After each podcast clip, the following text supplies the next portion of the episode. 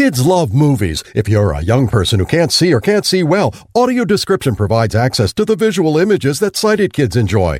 The benefits of audio description in education BADIE contest, sponsored by ACB's Audio Description Project and the Described and Captioned Media Program, wants those kids to experience audio description and then tell us about it. You have a chance to win prizes for yourself and your teacher. Just go to www.badiecontest.org, B-A-D-I-E contest.org and keep on enjoying audio description. Opinions expressed on ACB Radio are those of the respective program contributors and cannot be assumed to serve as endorsements of products or views of the American Council of the Blind, its elected officials, or its staff. Good evening, ACB community.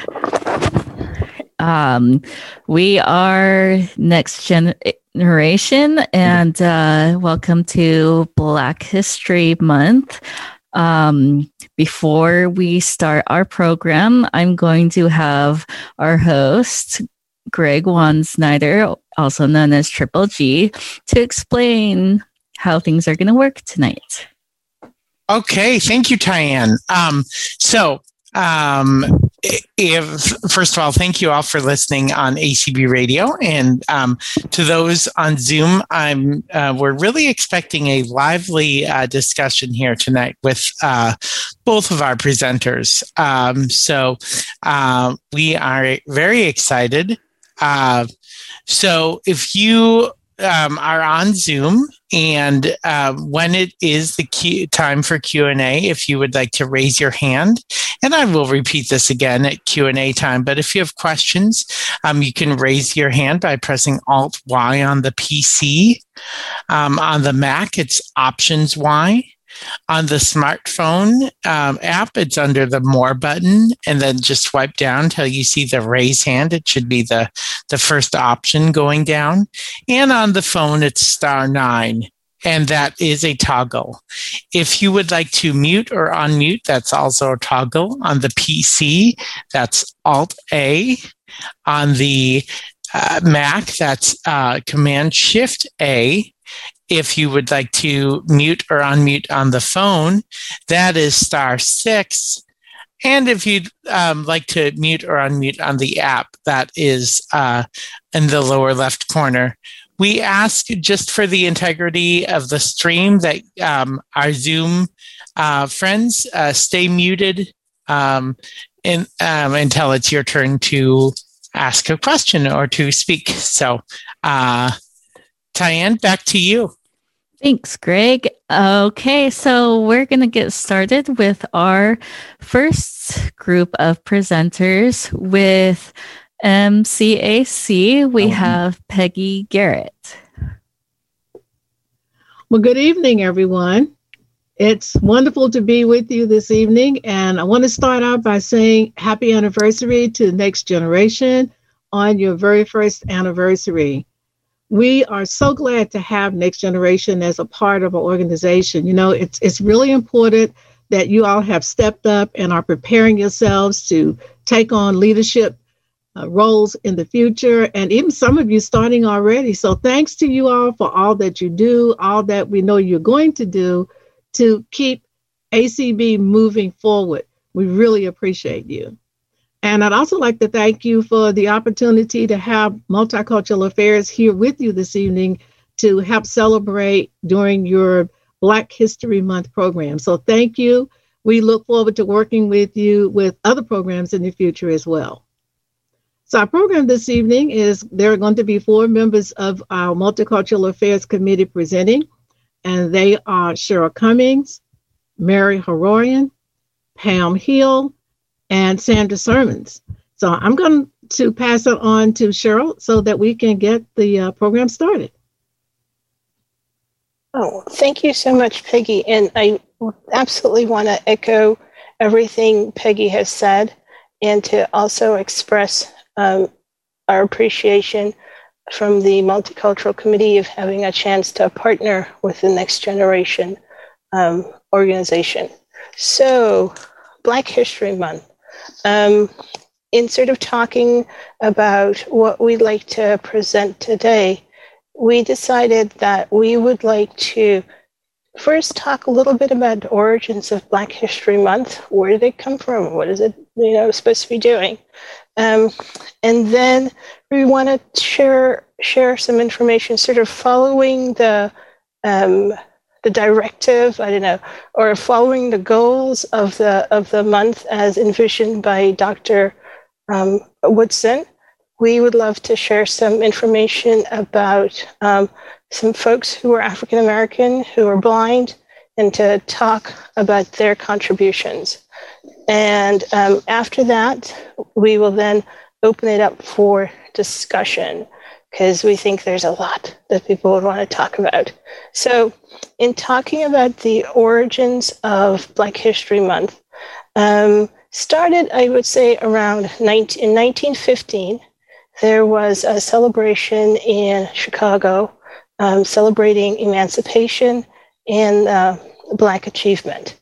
And uh, as a, as a sort of a result of that um, coming together of people, Dr. Carter Woodson, uh, who is or was an African American um, historian, and some of his colleagues got together and started to talk and came up with this idea of creating a week which would focus on sort of the achievements and give Black com- communities a chance to have a way of sort of ongoing recognition and um, knowing, uh, you know, gaining knowledge of the different contributions of African Americans.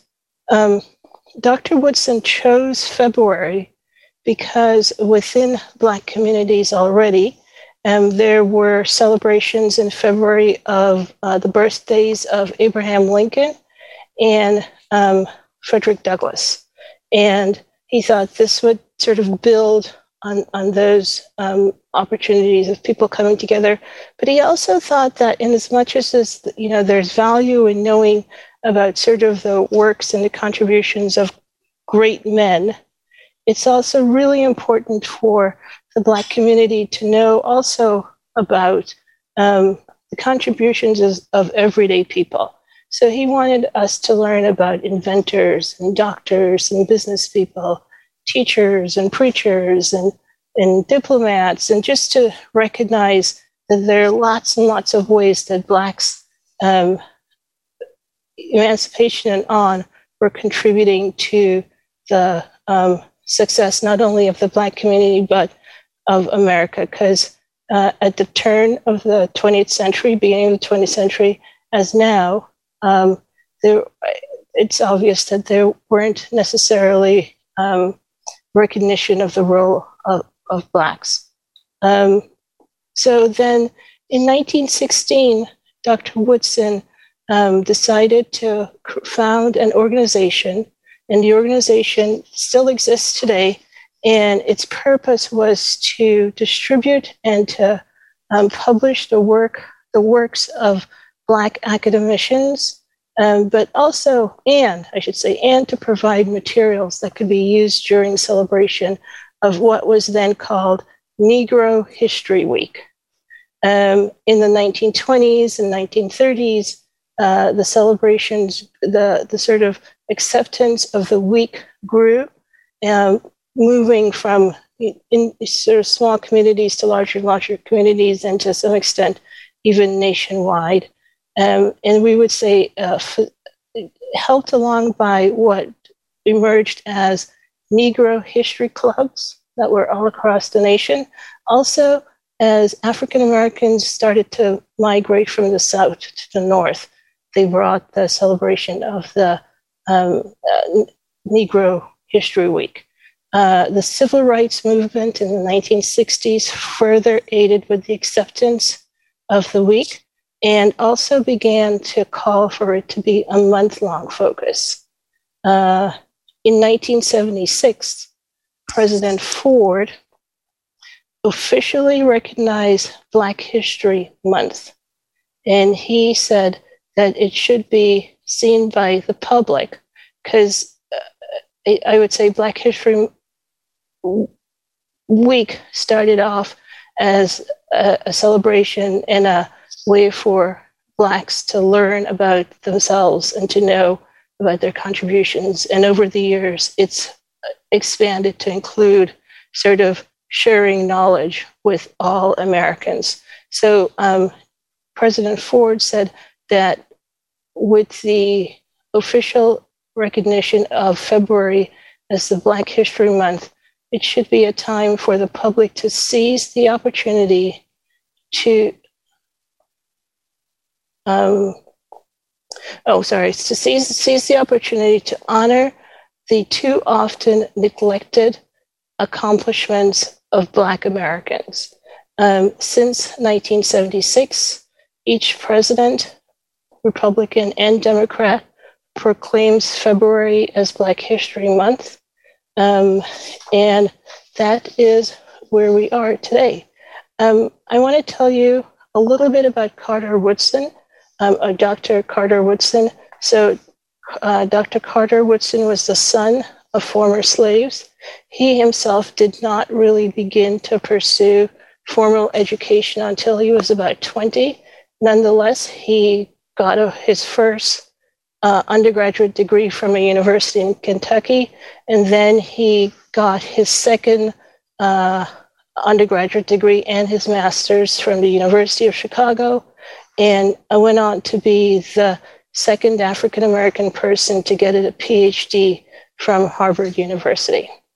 So, um, in summary, we see the months, the, the celebration starting from uh, a week long celebration um, which really was to provide sort of provide opportunities for African Americans to learn and to know about themselves and their contributions that they were making and had made, and expanding that to making sure that America learned about the contributions and achievements of Black Americans. So I'm going to stop there and invite up Sandra to tell us about a particular person that we wanted to bring to your attention. Okay, um, thank you, Cheryl. Hopefully, you all can hear me. Um, I am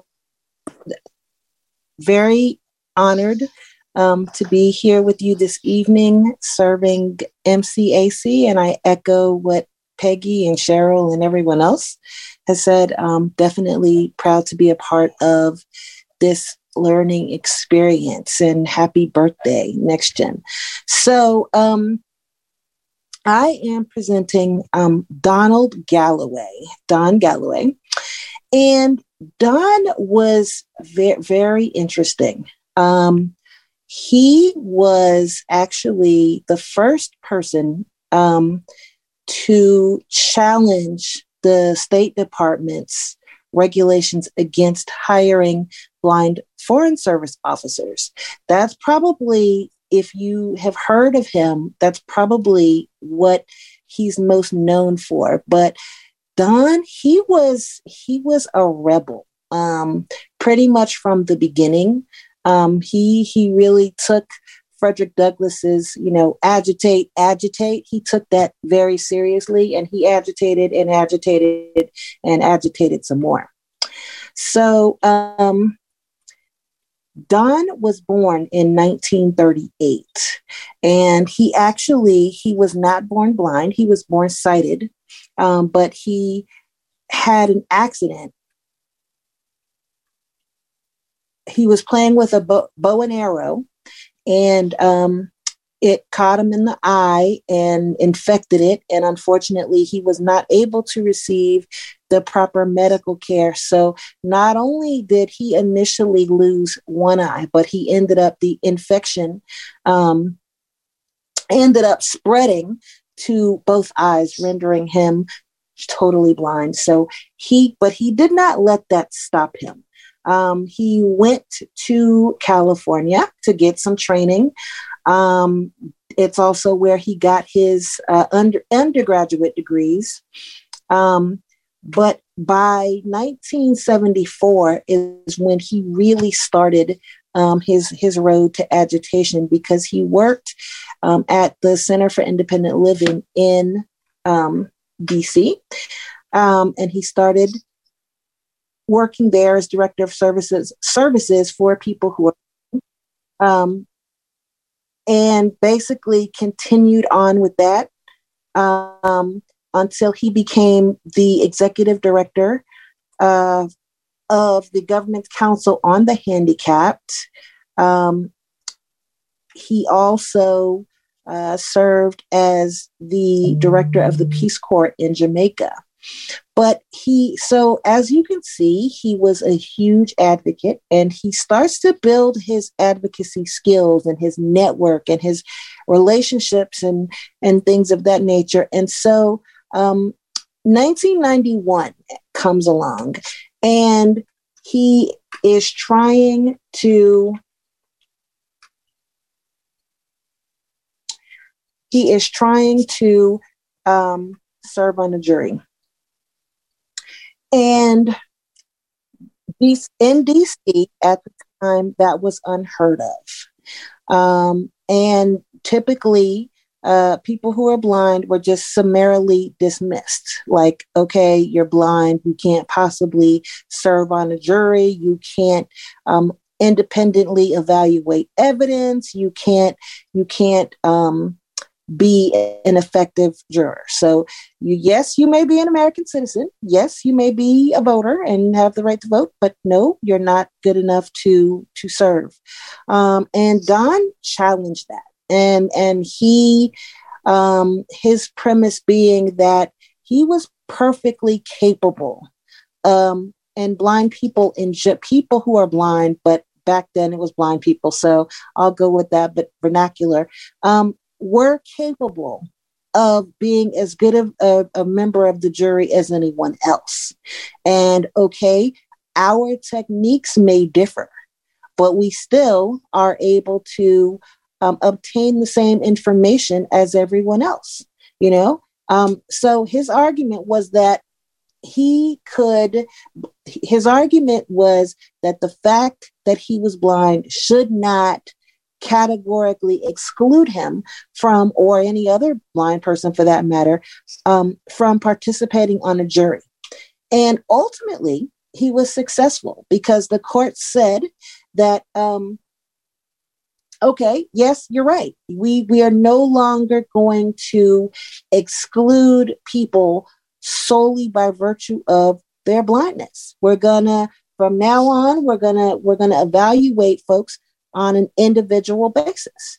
And that's major back then because, um, you know, blindness, as you know, blindness and vision loss, depending on mm-hmm. um, it, it, it has negative connotations. And so for, for the courts to say, they didn't quite say, okay, yes, people who are blind or visually impaired are equal, but they said, you know what we're not going to categorically we're not going to just cast them all out as as um we're not going to say that they they all can't serve either so that was a major thing then um he had a, a great deal of international experience. He spoke several different languages, was a world traveler, um, and so he wanted to be a, a, member of the Foreign Service. And so he, um, the, the, the way that you apply for the Foreign Service is you, you take the oral exam, you take the written exam, and then um, you are placed in, um, in some foreign country, you're, you're stationed or posted at a at a, an embassy in a particular country. So he passed okay the the the written and the oral, but then when it came time for the um, the medical part, they said uh, no, we can't. You're blind, and um, the State Department said you know that's a that's a, a hazard and also a security risk. Um, blind people by by definition, it, it is a security risk we can't you you you're um, potentially um, you have basically uh, if a terrorist wants to attack you they can kidnap you and you're you're just very vulnerable and we can't take that risk. Now don of course did not agree with that um, and and so he fought against it and he fought and he fought and ultimately, um, he ended up suing the State Department. Um, the State Department still did not hire him. However, they essentially they settled um, they they settled a lawsuit with him um, and and that was the first real chink in the armor of the state department to where they you know because up until this point um ca- again categorically you're blind okay you can't be a foreign service officer you can't be a, a foreign service officer, period, point blank, end of discussion. Okay. And Don said, well, well, wait a minute.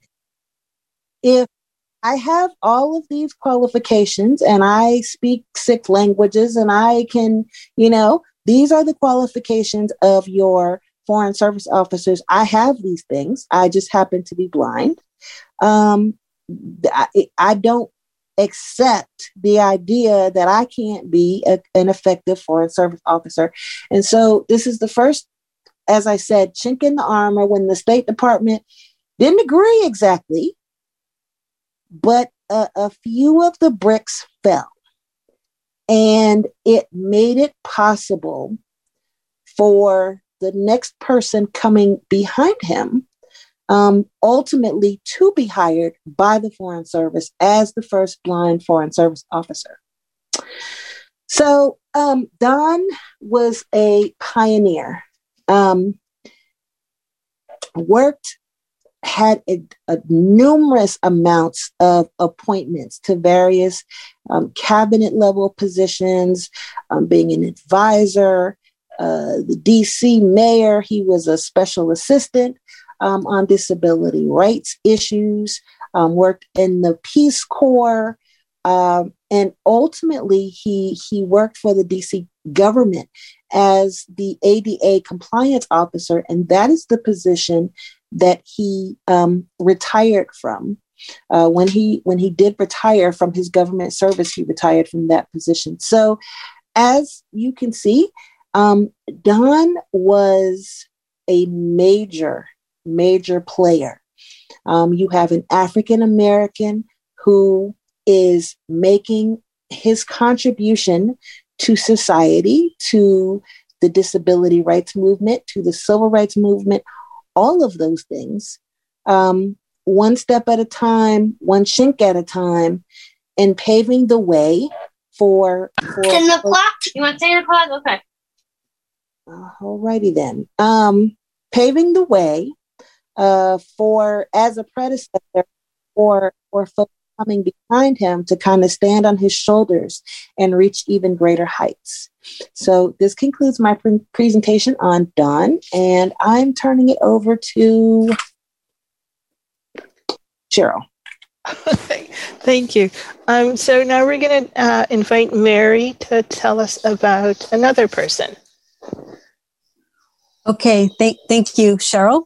And um, thank you, everyone, for inviting MCAC to um, present this um, um, presentation. And actually, I'm I, this is the very first presentation I've ever participated in regarding Black history. So I'm very appreciative to Multicultural Affairs Committee um, being a part of the committee and having the chance to to be a part of this. And um, happy birthday to Next Generation. So I'm going to speak about Ever Lee Hairston. Ever Lee Hairston has has always been about making a real change happen. She is a staunch advocate for disability rights and social justice. She began her activism marching alongside Dr. Martin Luther King and remains a steadfast advocate and supporter of people who are blind, visually impaired, and um, also in educating the general public about blindness. Ever Lee was born in North Carolina during segregation and attended segregated schools. She remembers the hand me down books. and remembers struggling to read the bulletin board in school because of, you know, poor vision. But in spite of all this, Ever Lee wanted to be a nurse and planned to do so. So after graduating high school, she went to work in New York City and worked there as a, as a live-in maid to earn money for, for school. When she returned at the end of that summer, she found that she was not going to be able to pass the re- required vision exam for nursing school. And so was not able to um, enter the nursing program. But she didn't let this stop her. She then decided to get a teaching degree and did. She got a teaching degree from North Carolina Central University and began teaching.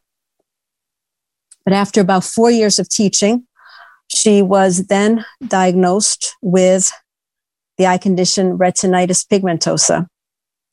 And this finally explained her lifelong, you know, worsening vision problems.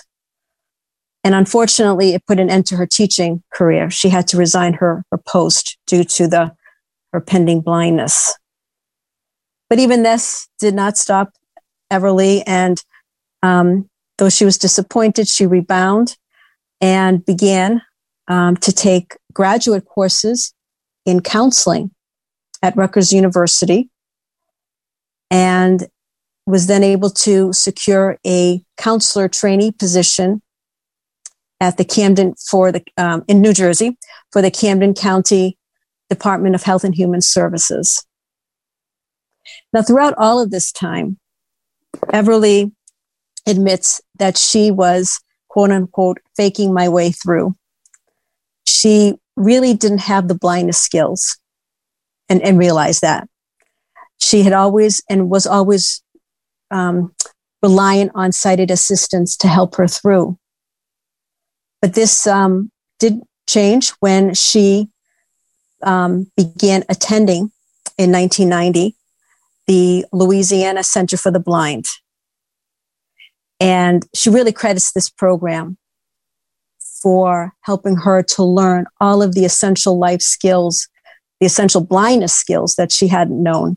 So through this program, she learned to use a cane. She learned to read Braille and so many of the other life independent living techniques that, you know, we as blind people need to learn. So she really credits this program for helping her really gain her, her self confidence and really sort of propelled her into um, her continued ongoing future success. Um, in April's Braille Forum, you'll be able to read a little bit more about Ever Lee and also a poem that she wrote. And um, it's it's a beautiful poem, and I think it really reflects her outlook on on life, her perspective on life. So I hope you'll um, make a point of, of reading that when, when the forum comes out in April. And that issue is going to be devoted to diversity. So um, anyway, so that's, that's Ever Lee Hairston. And um, I'm very, very grateful that I've had the chance to kind of get to know, well, get to read about Ever Lee and, and um, hear, hear her story. So, and I, that concludes my presentation. Thank you. Thank you so much, Mary. So, as we said, we're we're following uh, Dr. Woodson's goal. We're talking about everyday people, and we are so fortunate that we can, and we do can find and, and can talk about everyday African Americans who are blind. So I'm going to turn it back to Sandra to tell us some more. Thank you, Cheryl, um, and thank you, Mary. So um, I I love the way that this um, outline is flowing. You know, the everyday person, the Joe Blow on the street. Um, to that end, our next featured people are ACB members. Because we, it's, it's wonderful to find out about people of color who are blind who have made a contribution. But it's even better when those when the people are actually members of our illustrious organization, ACB. So the first, um, Pam, Pamela Shaw and Cynthia Towers were the first African Americans to be elected as officers of ACB. Um, Pam was first vice president, Cynthia was secretary. But long before they were elected to ACB's board, um, they were advocates in their own right. So Pam is a native of Philadelphia. She is a social worker by profession, and she's also a lifelong advocate. Anyone who knows Pam knows that she brings style, grace, and fun to anything that she does. So she has had to advocate for herself as a social worker who's blind, um, obtaining the licensures that she needed in order to practice her craft. Um, and placements in terms of, okay, you have a practicum and you, so she has spent her time um, advocating and one thing about Pam, she doesn't just advocate for herself. Her her motto has always been, you know, I'm trying to pave the way. I'm trying to make it better so that people, folks coming behind me, will not have this experience. And she views every opportunity, every encounter as an opportunity to educate, to teach. Um, the sighted public and even um, us in ACB. Um, who she is, what she can do, what um, what she's made of, really. So, like one of the things that she did, for example, for many many years, she ran the information desk. Everybody knew Pam Shaw. Um, just very gregarious, very, and so she rose through the ranks. Um, she joined ACB when she was still living in DC. So she was very active in the DC chapter. Back then, it was DC Association of Workers for the Blind. Um, and then she rose through the ranks. And when she moved back to Philly, um, she became active in the Pennsylvania, actually, I'll go back for one second. She was active in both the DC and Maryland um, affiliates. And she, and I want to say she was elected to the board from Maryland. Then she moved to Philly and got involved in the Pennsylvania affiliate. Cynthia is a native of Washington State, and she um, was the assistant convention coordinator of ACB for many, many, many, many years.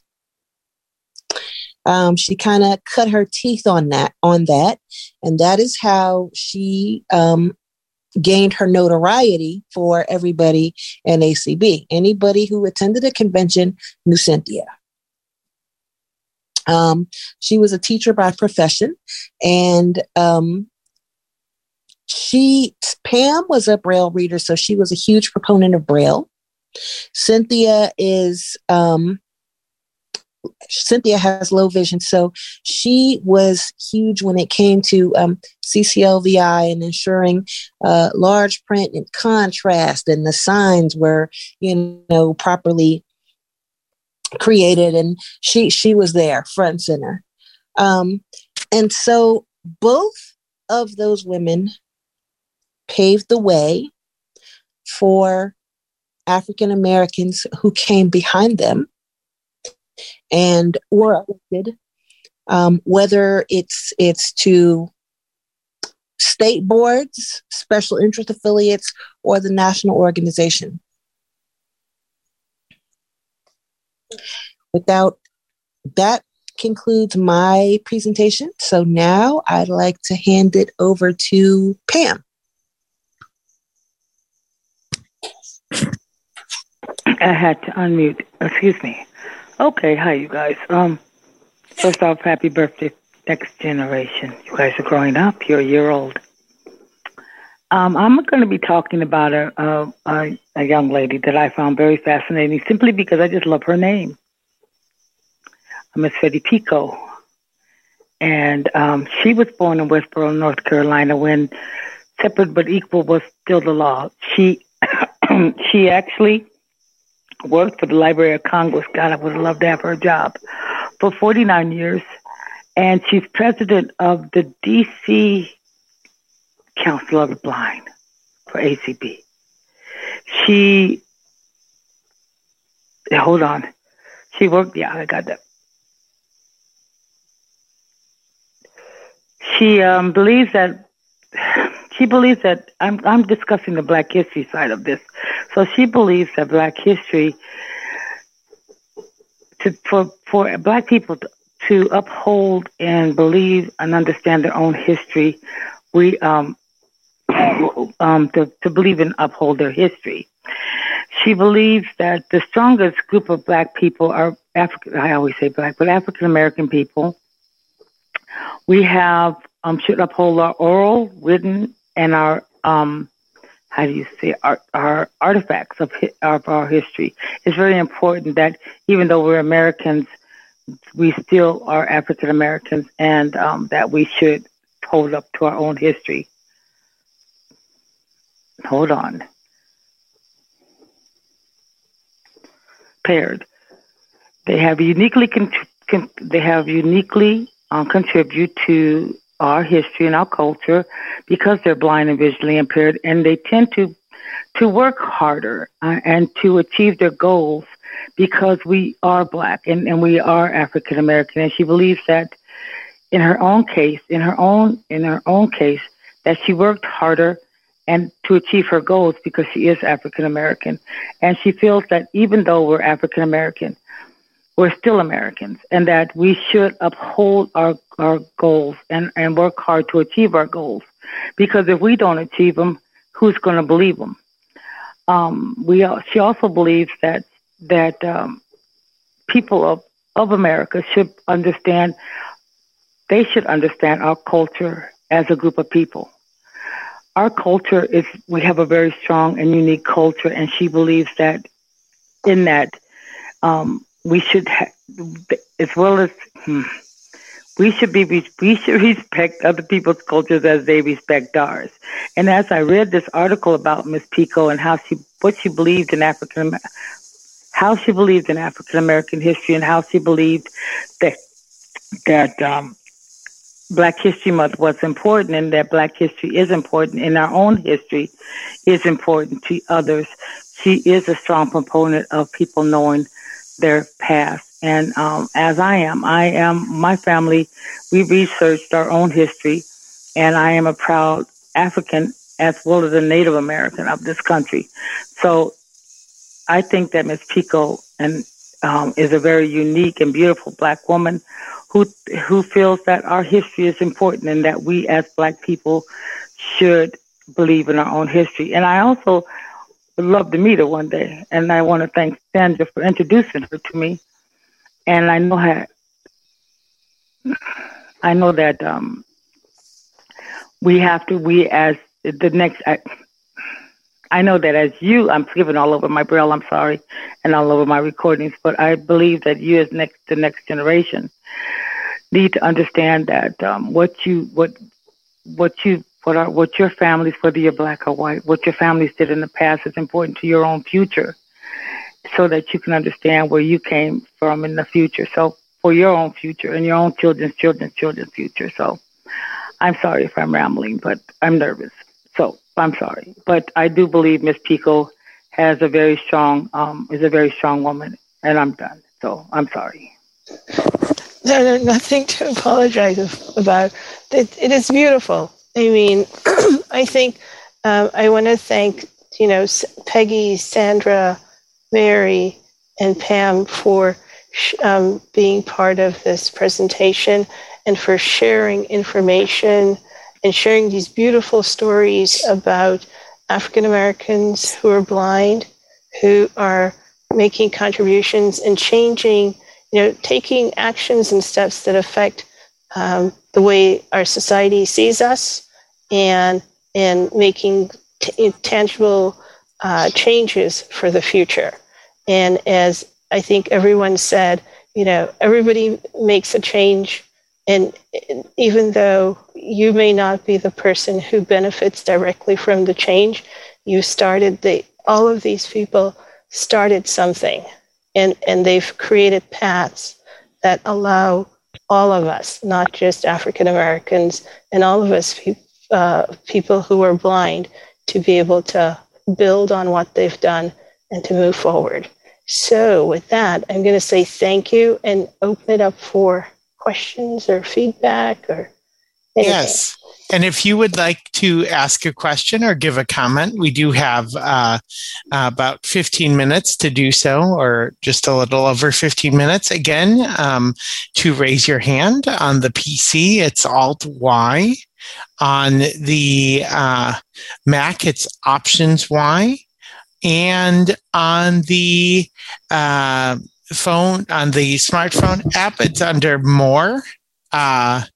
And then the raise hand option and star nine on the phone. So if you have questions or comments, uh, you can uh, get those hands up in the air and we will take them.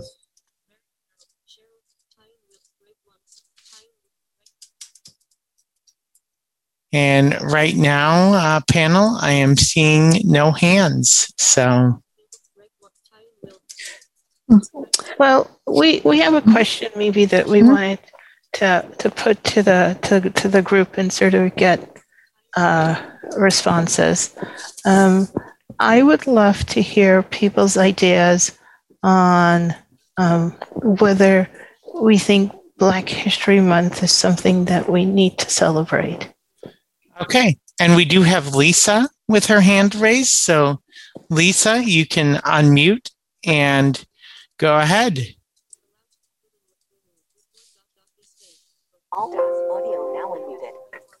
Good evening, everyone.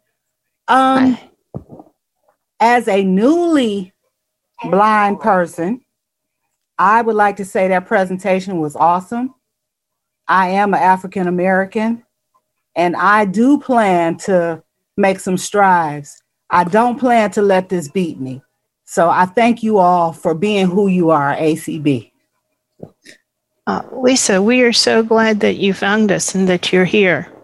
Um, I'm here and- due to my teacher. Um, I, I, bought a computer um, through Freedom Scientific and through, I guess, it's World Services for the Blind. Mm-hmm. And I was introduced to um, Belinda Collins, who is your new intern with uh, Cindy. And um, she was awesome. And I can, you know, I can't say enough about her. And she's the reason why I'm here because I was really lost. Because as I said, my situation was abrupt. I was a sighted person and I had an incident and I don't see anymore. So the person that I was, I was very active and in the community. I was with the UAW. I was a vice president of my local. I did a lot, you know. So I want to continue to live that life and I don't want to let this blindness stop me.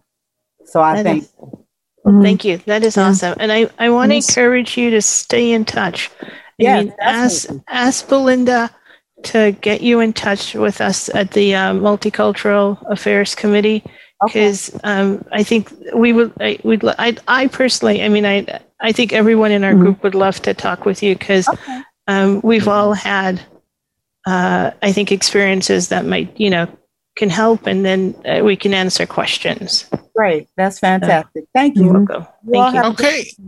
Lynn, you may go ahead and unmute. Hello, Next Gen and everybody and Multicultural Affairs Committee. Well, of course, there should be a Black History Month because, you know, Black people have been economically disadvantaged, socially disadvantaged. And the fact is that there should be and I really appreciated hearing people talk about um, Cynthia Towers, Pam Shaw, and Freddie Pico, people I, I, I've known over the years. And, you know, these are people that we should know about, including um, and I hope you mentioned um, the people who talked about Dawn and uh, Ever Lee would talk about how to look them up online because um, I didn't know about those two people and they're people of the past for, for me. So I would like to know how to find out more about them. And thank you very much. And thank you, Multicultural Affairs Committee. I, I respect a lot of the work that you do. Thank you. So, as uh, as Mary mentioned, the April um, uh, uh, April what do we call it? Um, Braille Forum. Braille, Braille, Braille I didn't mean it that way. Mm-hmm. our, our uh, April Braille Forum is is focusing on diversity, and there'll be more information there on Ever Lee, and I think Don is one of the um, profiles we provide also, yes. right? Yes, he is. Yeah. Mm-hmm. Yeah. And um, also, Lynn, hi, this is Sandra. Um, we're definitely like Mary uh, just said, uh, there'll be more information in our April E forum. And also, I can just send you the whole because it actually, um, there is a list and there's some narrative information, and I can send that to you. That's not a problem. Okay, um, it looks like um, that's all the hands that uh, that we have for right now, uh, except um, as I say that, 617 area code. Um, can you unmute, please, and um, and talk to us? Good evening, and thank you so much for doing this. My name is Rosemary Miller from Boston Uptown Roxbury. How is everybody? We're good, good Rose. Nice to hear you. Yeah. okay. Um, I just want to say that um, I think this is very important, that Black History Month is very important to uh, bring forth to other cultures and other communities because they are not, you know, uh, some of the uh, visuals that people have of Black people in general, and especially Black uh, blind people, are not always in a positive light. And so I just want to say that I think that what you guys are doing is great. Um, I'm visually impaired as well. And I just want to say that I'm actually an advocate um, by profession, but I'm also an advocate for myself. Um, I um, I am one of the first visually impaired persons that uh, attended Roxbury Community College and I also am one of the first visually impaired persons that um, I'm working for the state of Massachusetts in my um, position. And um, I just want to let you know that I am still trying to be an advocate and trying to encourage people to um, apply for jobs and do what they need to do. And the young lady that just spoke about, you know, still wanting to do the things that she used to do, you can still do them. You know, it just at this time, you want to just think about this. You still, you know, just you, you may have lost your eyesight, but you still have a vision. So you can continue to do those things that you wanted to do. God bless you and thank you. Thank you. Thank, thank you, Rose. Very much, Rose. Rose, this is Peggy Garrett, and Michael is here too.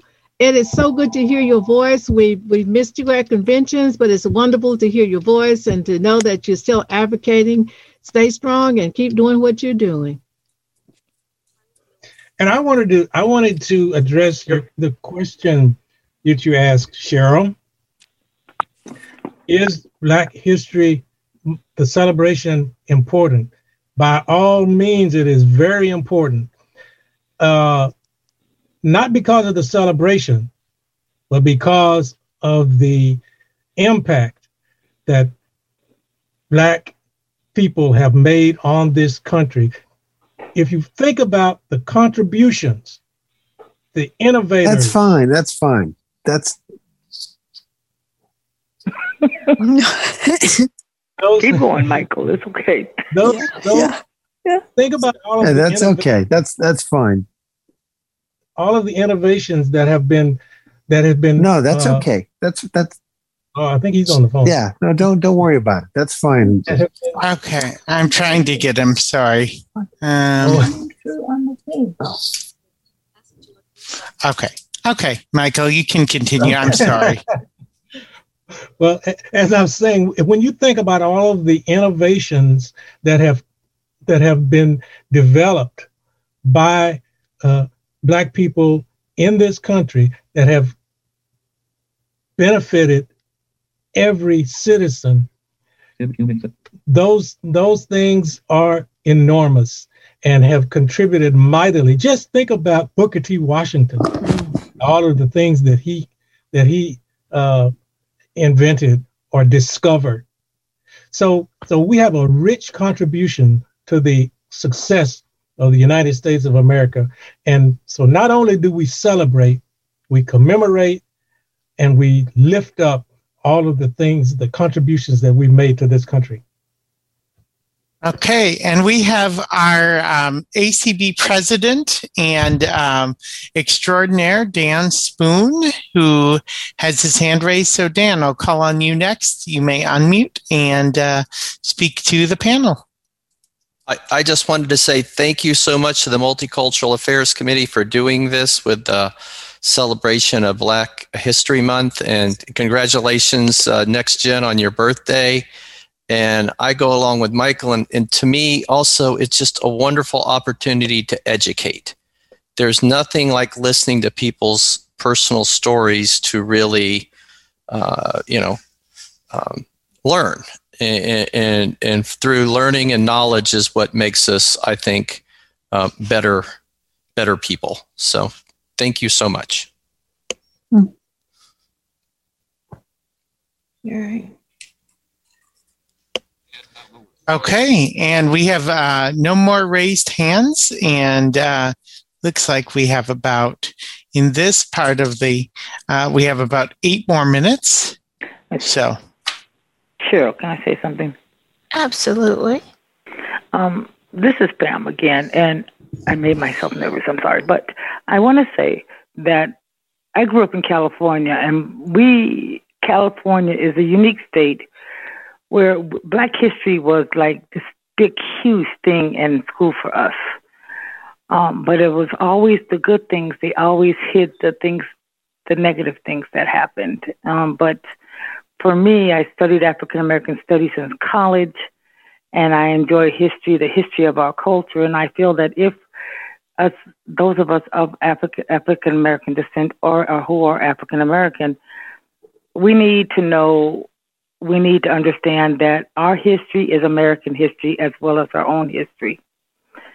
Um, we contribute, we contributed so much to this country and if we did not, if we were not here to contribute, where would this country be today if it wasn't for the African Americans in this country that came before us and the ones that are going to come after us? That's all I wanted to say. I think that is that is a marvelous way to to wrap up because um, I, I, was listening to some other uh, attending another um, webinar today, and they were talking about Black history, and, and as we are doing here, a little bit thinking about the future. And um, they one of the one of the speakers mentioned the fact that this is truly an important sort of pivotal point. You know, we've gone through, uh, we've had a year of a pandemic.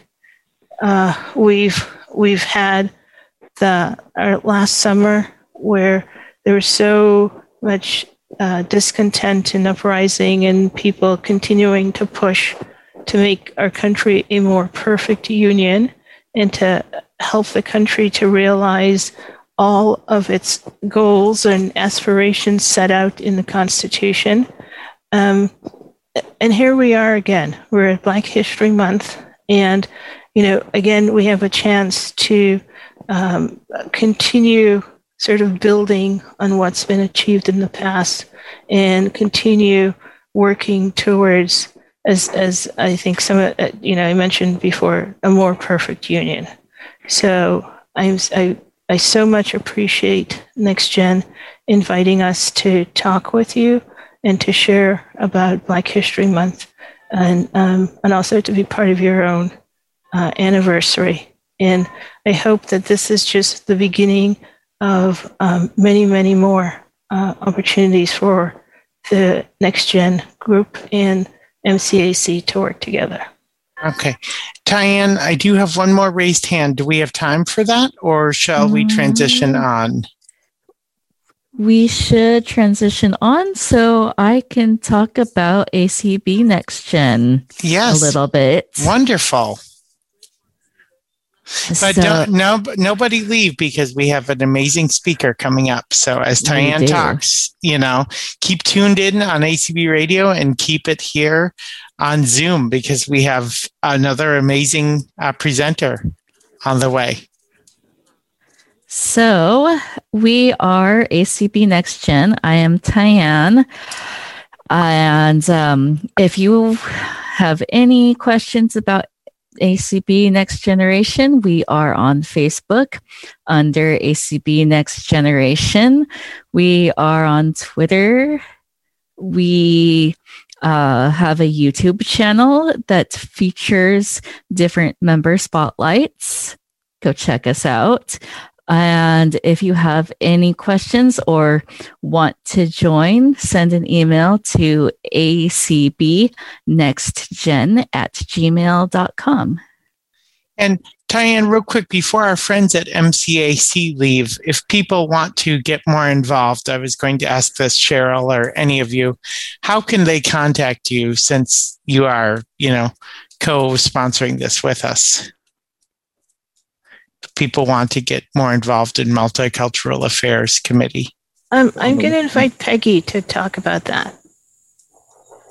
Okay, thank you, Cheryl. I was trying to unmute, but you can reach uh, me. I am the current chair. You can reach me either by email. My email is p r c Garrett. That's my last name, G A R R E T T.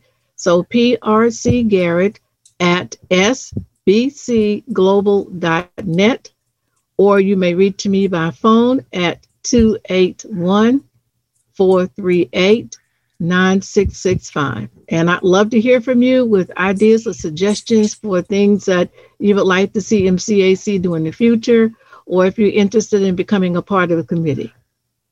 Okay. Thank you Thanks. very much. Thanks, Tyann, for letting me ask that. So, Yes. And thank you, MCAC, for joining us this evening. That was an awesome presentation, I have to say.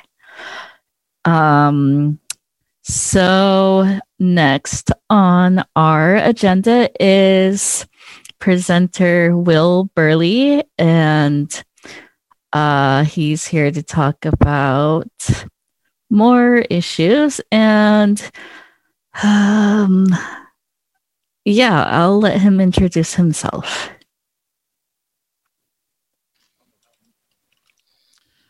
Okay, good evening.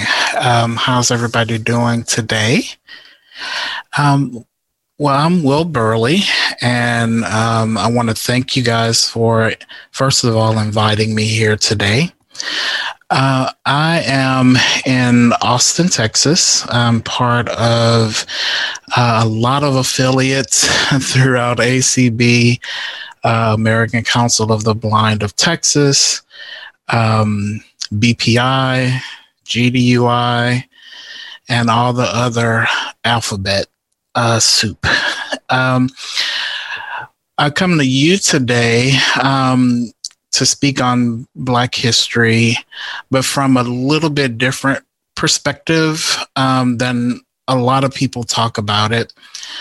Um, I'm coming to you from the viewpoint of the intersectionality between being Black, um, LGBTQIA, and um, disabled. And um, hopefully we can have a conversation with each other um, so we can come to some real conclusions. Plus the fact i just i don't like having a i don't like to lecture people. Um, i really like to have conversations. So i just want to take a look at you know looking at the holistic uh, view of since there's this great awakening, especially in the past year plus almost, um, people are really open.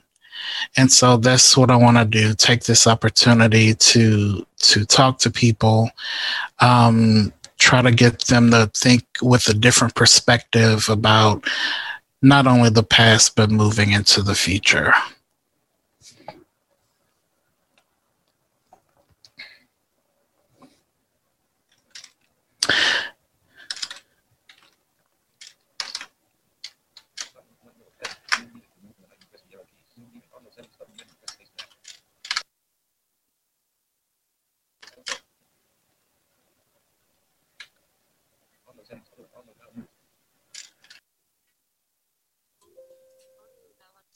Well, we um, are. Are you still talking? Because we cannot hear you.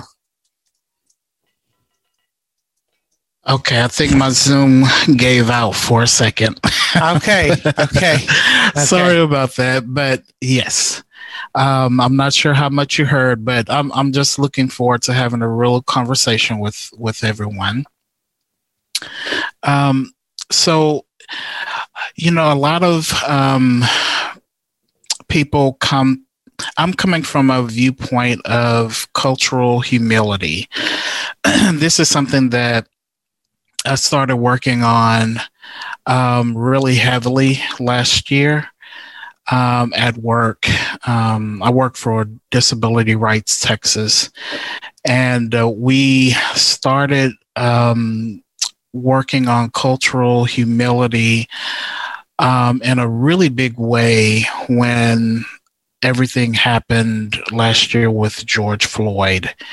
Um, this is a, a work group that we've been working on for the past uh, two to three years or so um, to get away from the viewpoint of cultural competence um, because competence just has that viewpoint of you know we just have to do this there's an endpoint once we learn um, whatever's on in the workshop or whatever the class is about, we're done. There's no no more to learn. But cultural competence um, denotes that there's a continual learning. There's always something else to learn, not only with people who are not um, Black or African American or whatever label um, people are using for themselves before us all. Um, so, um, as a as a black a man uh, in America, last year was pretty pretty rough uh, for me. Um, I've been a paralegal for about 20 years and now I'm an advocate um, helping uh, other disabled folks um, with obtain their rights and employment. And so I bring my experiences to the table, even though everybody's life is different, we do have some similarities. Um, so as a as a black man, I'm originally from from Houston, so I was the first in a lot of things, um, or the only in a lot of things. Um, I was a president of uh, the fifth largest paralegal association in in the in America at the time. Um, first black, first male. Um, I worked at some from some large law firms in Houston, and I was the only black in a sea of a hundred plus uh, staff that worked for this one firm in particular.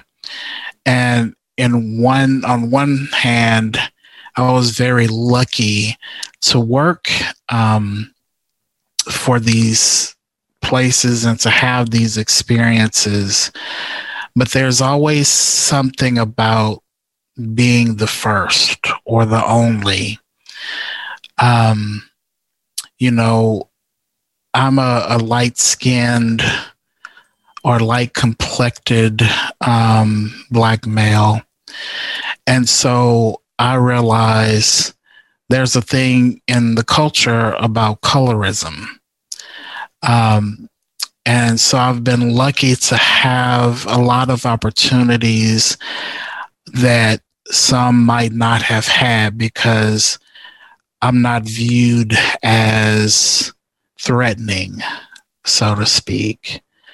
Uh, but in the same token, I've had those experiences where, you know, I'm I'm looked at differently or have been looked at differently. So I just want to get to the point, especially through cultural humility. Um, we all have our struggles. Uh, we all have, um, I don't like to say victim, um, but we we all have those instances where we don't feel as though we're enough. And I think if we get to a place um, that we all realize that we all have a story, uh, it would make the world a, a little bit better. Um, and if we stop thinking we have to save the, the whole world every day, it'll make it a little bit easier if we just take our little piece uh, of the puzzle. If we all do our part, uh, it things will get better pretty quickly. So, um, as as a uh, a gay male in the LGBTQIA plus community, there's also uh, a lot of times that I and others being LGBTQ, disabled, and black, you feel like you're you're coming out of the closet not only once but three times, uh, and it's difficult.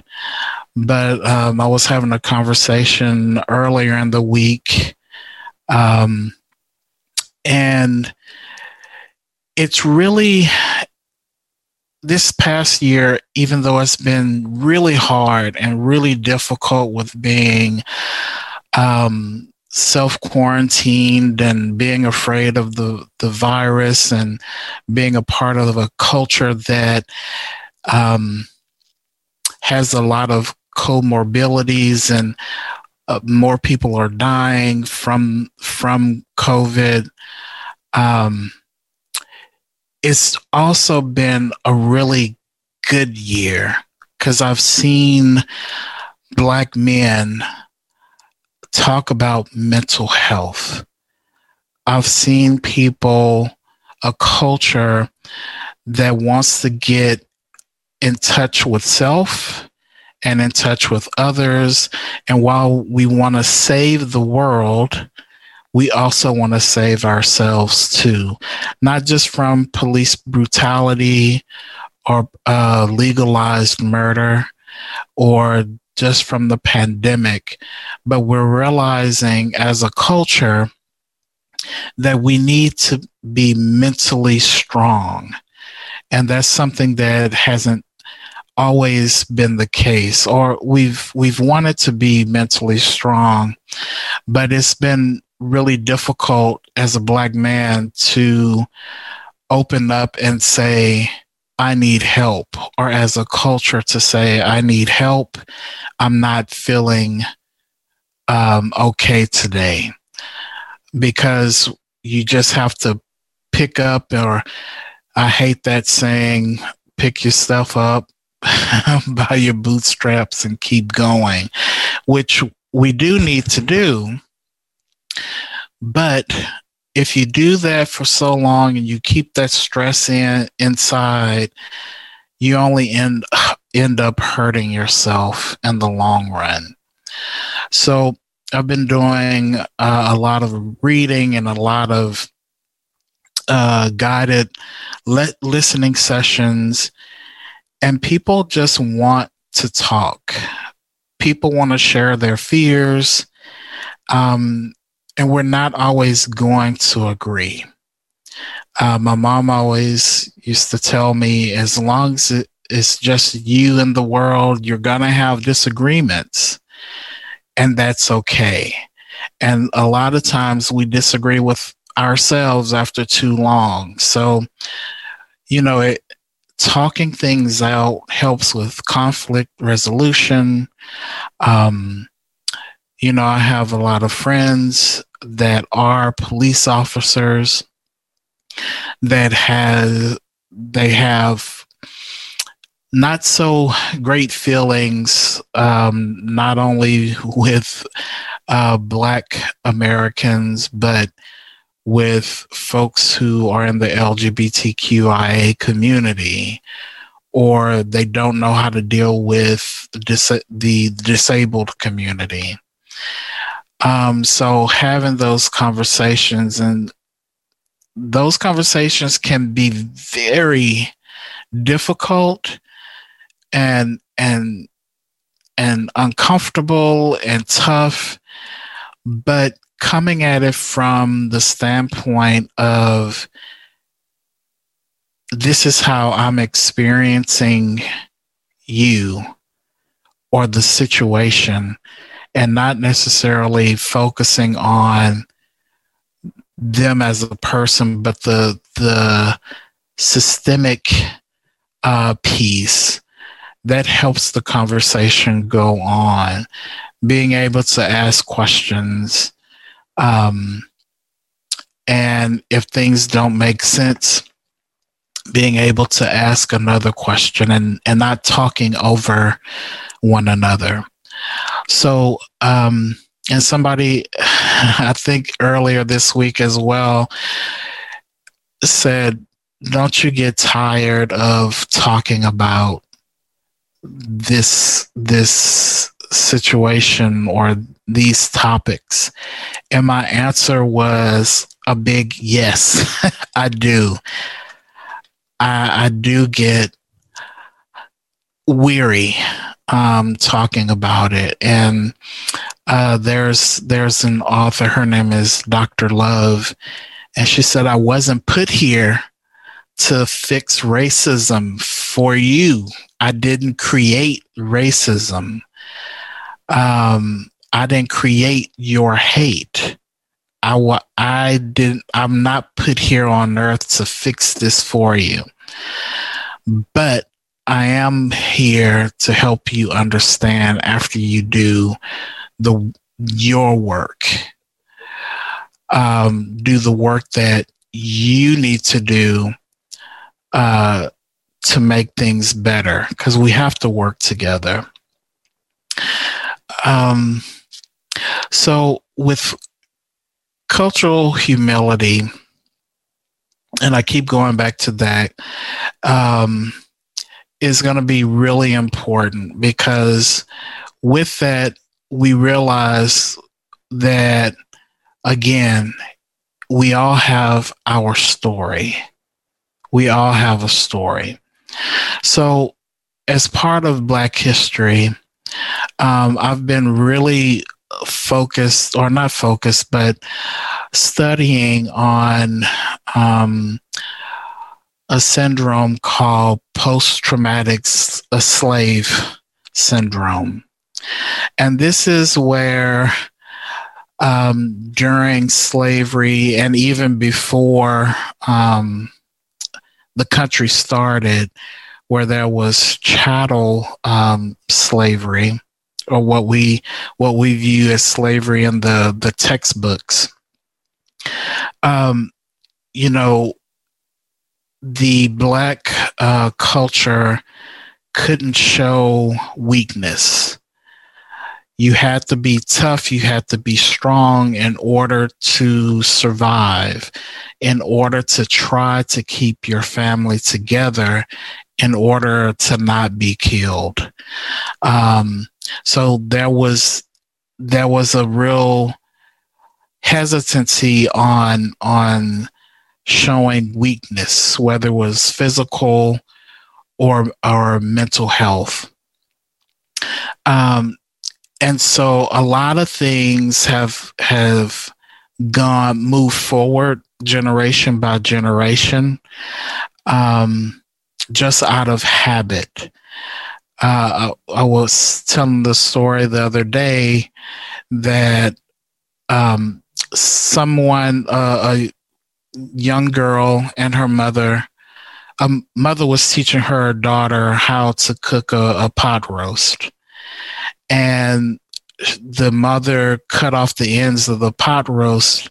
And the daughter said why are you cutting the ends off? And the mom is like i don't know. My my mother taught me. Go ask your grandmother so the girl asked her grandmother why do you cut the ends off the pot roast when you're cooking it she said, I don't know. My mother taught me that. So go ask your great grandmother. So she says, Great grandma, why are you cutting the ends off of the pot roast? And the great grandmother says, Well, the pot we had wasn't big enough, so I just cut the ends off and, and threw them away. And people every generation after that was doing it, they didn't know why, they didn't ask questions. They just did it because they saw it done. And that's the point of how we're dealing with trauma or how a culture is dealing with trauma. We're doing things out of habit, which it made sense to hide what we view as defi- deficiencies um, to survive then, but it doesn't quite make sense now. But we we're so stuck in the trauma of uh, police brutality, uh, legalized slavery. Now it's not called chattel slavery, but it's called uh, the prison system. Um, we're so stuck in in that in that trauma that we're doing the same things over and over and over again. And so it's hard for us to get out of being stuck. We're uh, having that Groundhog Day um, mentality. Uh, where you do you're doing the same thing over and over again and you understand that you lived this before but you don't quite know how to get out of it. And i think that's the point of trauma. But what i've seen over the past year is a lot of a lot of people whether it's the lgbtqia community even the uh, disabled community, more specifically the blind uh, community and uh, the black community, wanting to not struggle. And it's it's not, you know, everything doesn't happen in the first step or in one moment, but we're we're slowly making our our way out of here, out of the, the trauma. And every step, while some steps might be baby steps, you're still moving forward. And even if you have to, even if you're not moving forward at a in certain point, you're still a little bit further than where you started. So you know, yes, sometimes I get very tired, very weary, very frustrated talk it seems like talking about the same thing over and over and people don't understand or you see things happening in the news that we've all seen happening in the news um, that you you just don't it's not easy to understand um, take for instance the the insurrection um, that happened earlier this year. Um, that one still amazes me because, and even even some of the Capitol Police said, if there were people of color uh, that were marching on the Capitol or even in DC, they wouldn't have even been allowed to get that close to the Capitol.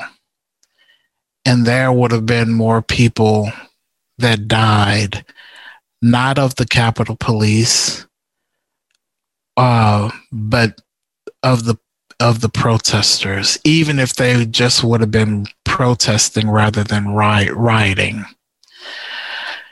And it's it's a difficult thing to sit there and and and look at at these um, or hear these things over and over again or to sit there and look at have people look at videos where people are being killed by the police that uh, either were running away or just put on, you know, put down and killed, not not uh, being a, a, physical threat to the police at all.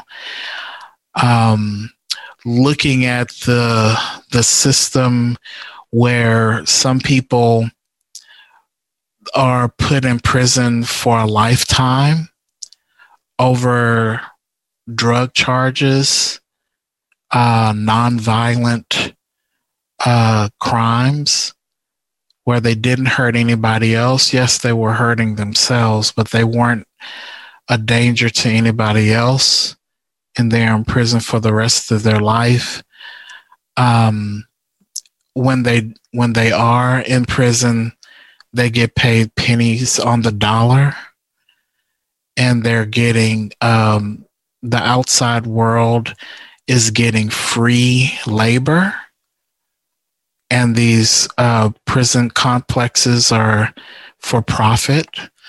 So for profit prisons is there. The only way they survive is to put more people in.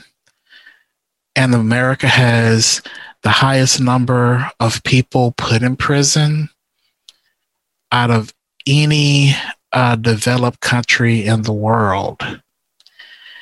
And then when when we keep seeing these images and we keep hearing these these stories over and over again, um, that's trauma.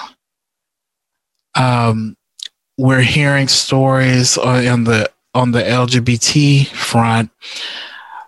More black trans women are murdered than anything, and the numbers keep going up every year. Every year.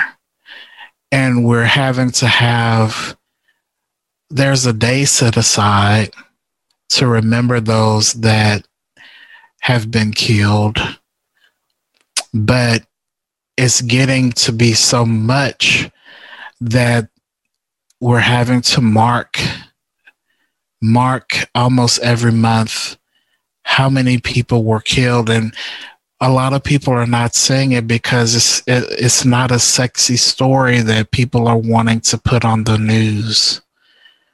Um and that's trauma. You know, I, I saw uh, something today where, you know, people were saying if Black Lives Matter, all Black Lives Matter, and that includes black trans women and they're not getting uh, the full due right now. It's getting better, but again, people are reliving their trauma, being triggered by their trauma, just so people can can wake up and say, "Hey, this is not right." And I think, and I don't know whether I'm being Pollyannish or or anything like that, but I would like to believe that more people are really getting it than those that choose not to. Because um, we all have a, an ignorance about something, but ignorance is fixable. Is fixable because all ignorance it is is that you are not, you don't have the knowledge of something.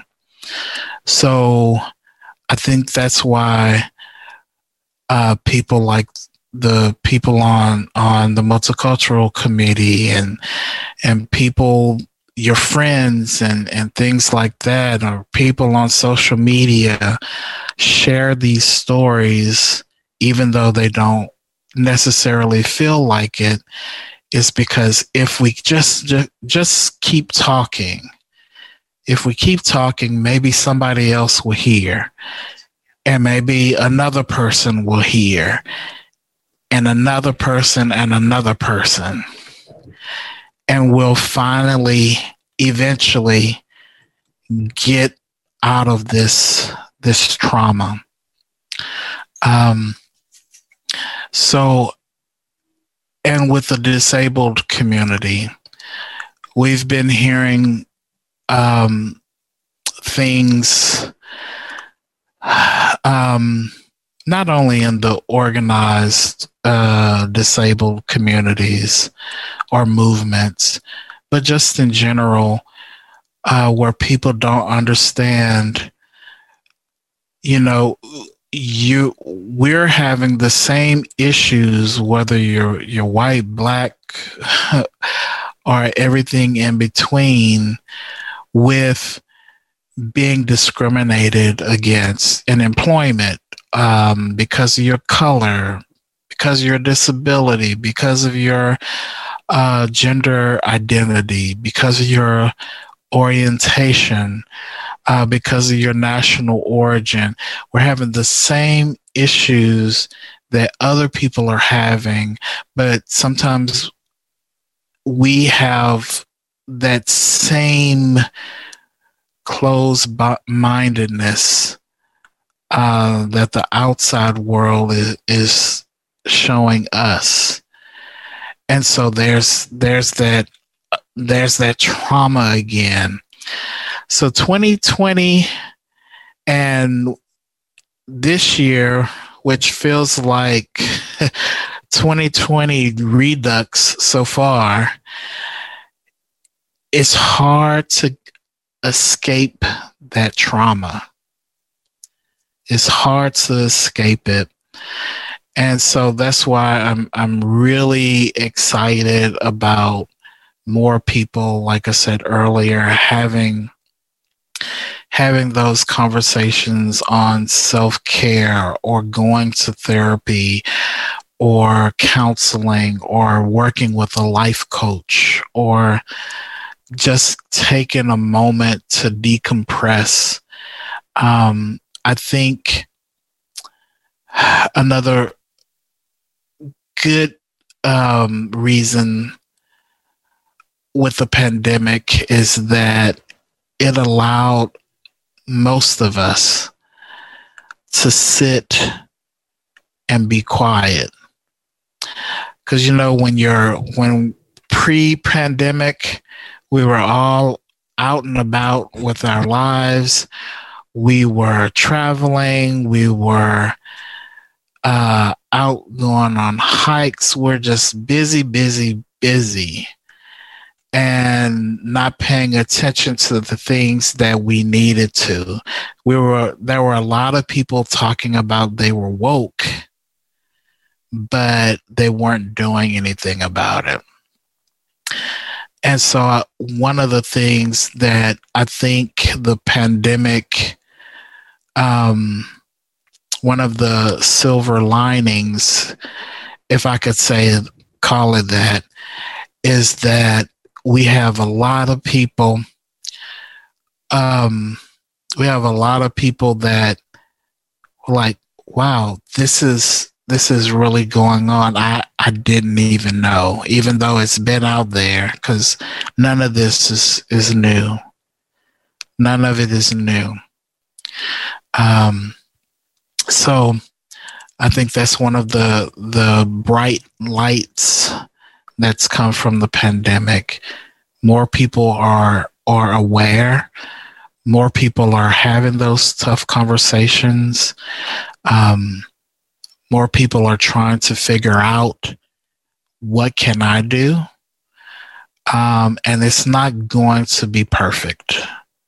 Nowhere near it, but it's better than it was yesterday, and it it will be better tomorrow. And that's what I keep, that's what I tell myself. Um, and I've I've finally realized for myself I cannot save the world because I have to save myself first and those that are around me. So when I I talk to friends or I talk to people who take part in in my guided listening sessions.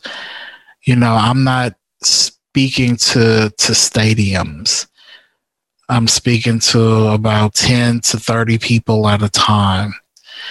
And those 10 to 30 people, they are the world at that time. So everybody that's listening now, out of everything that you've heard today will hear, hear tomorrow. You know, just just focus on that little piece, your little piece of the world. Um, because when you focus on your little piece of the world, you make it more manageable you make saving the world more manageable. So I'm gonna kind of um, pause here and um, see if there are any questions because I feel like I've been talking a really long time and uh, stop to take a little uh, drink because I have allergies and um, see if there are any questions or anything you guys would like me to to focus on um, next. Wow. Well, I don't know, Tyann. I just like I wish we were in person because I'd be giving you a standing ovation because yes. what you just said was, uh, you know, you just as as the kids now say, you you spit straight fire. You know, that's what the kids would say. You know, that was that was just truth. So anyway, um, we we would like to have a uh, lively discussion of uh, question and answer or just uh, feedback. So let me remind you again of the Zoom commands uh, for those of us on Zoom. Uh, Alt Y is uh, to raise your hand on the PC.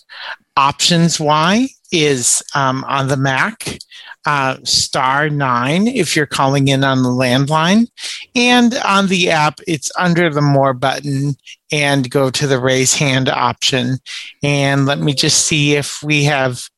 Um, um, oh, we do have uh, a couple of raise hands. So, Lynn, we'll uh, start out with you. You may unmute.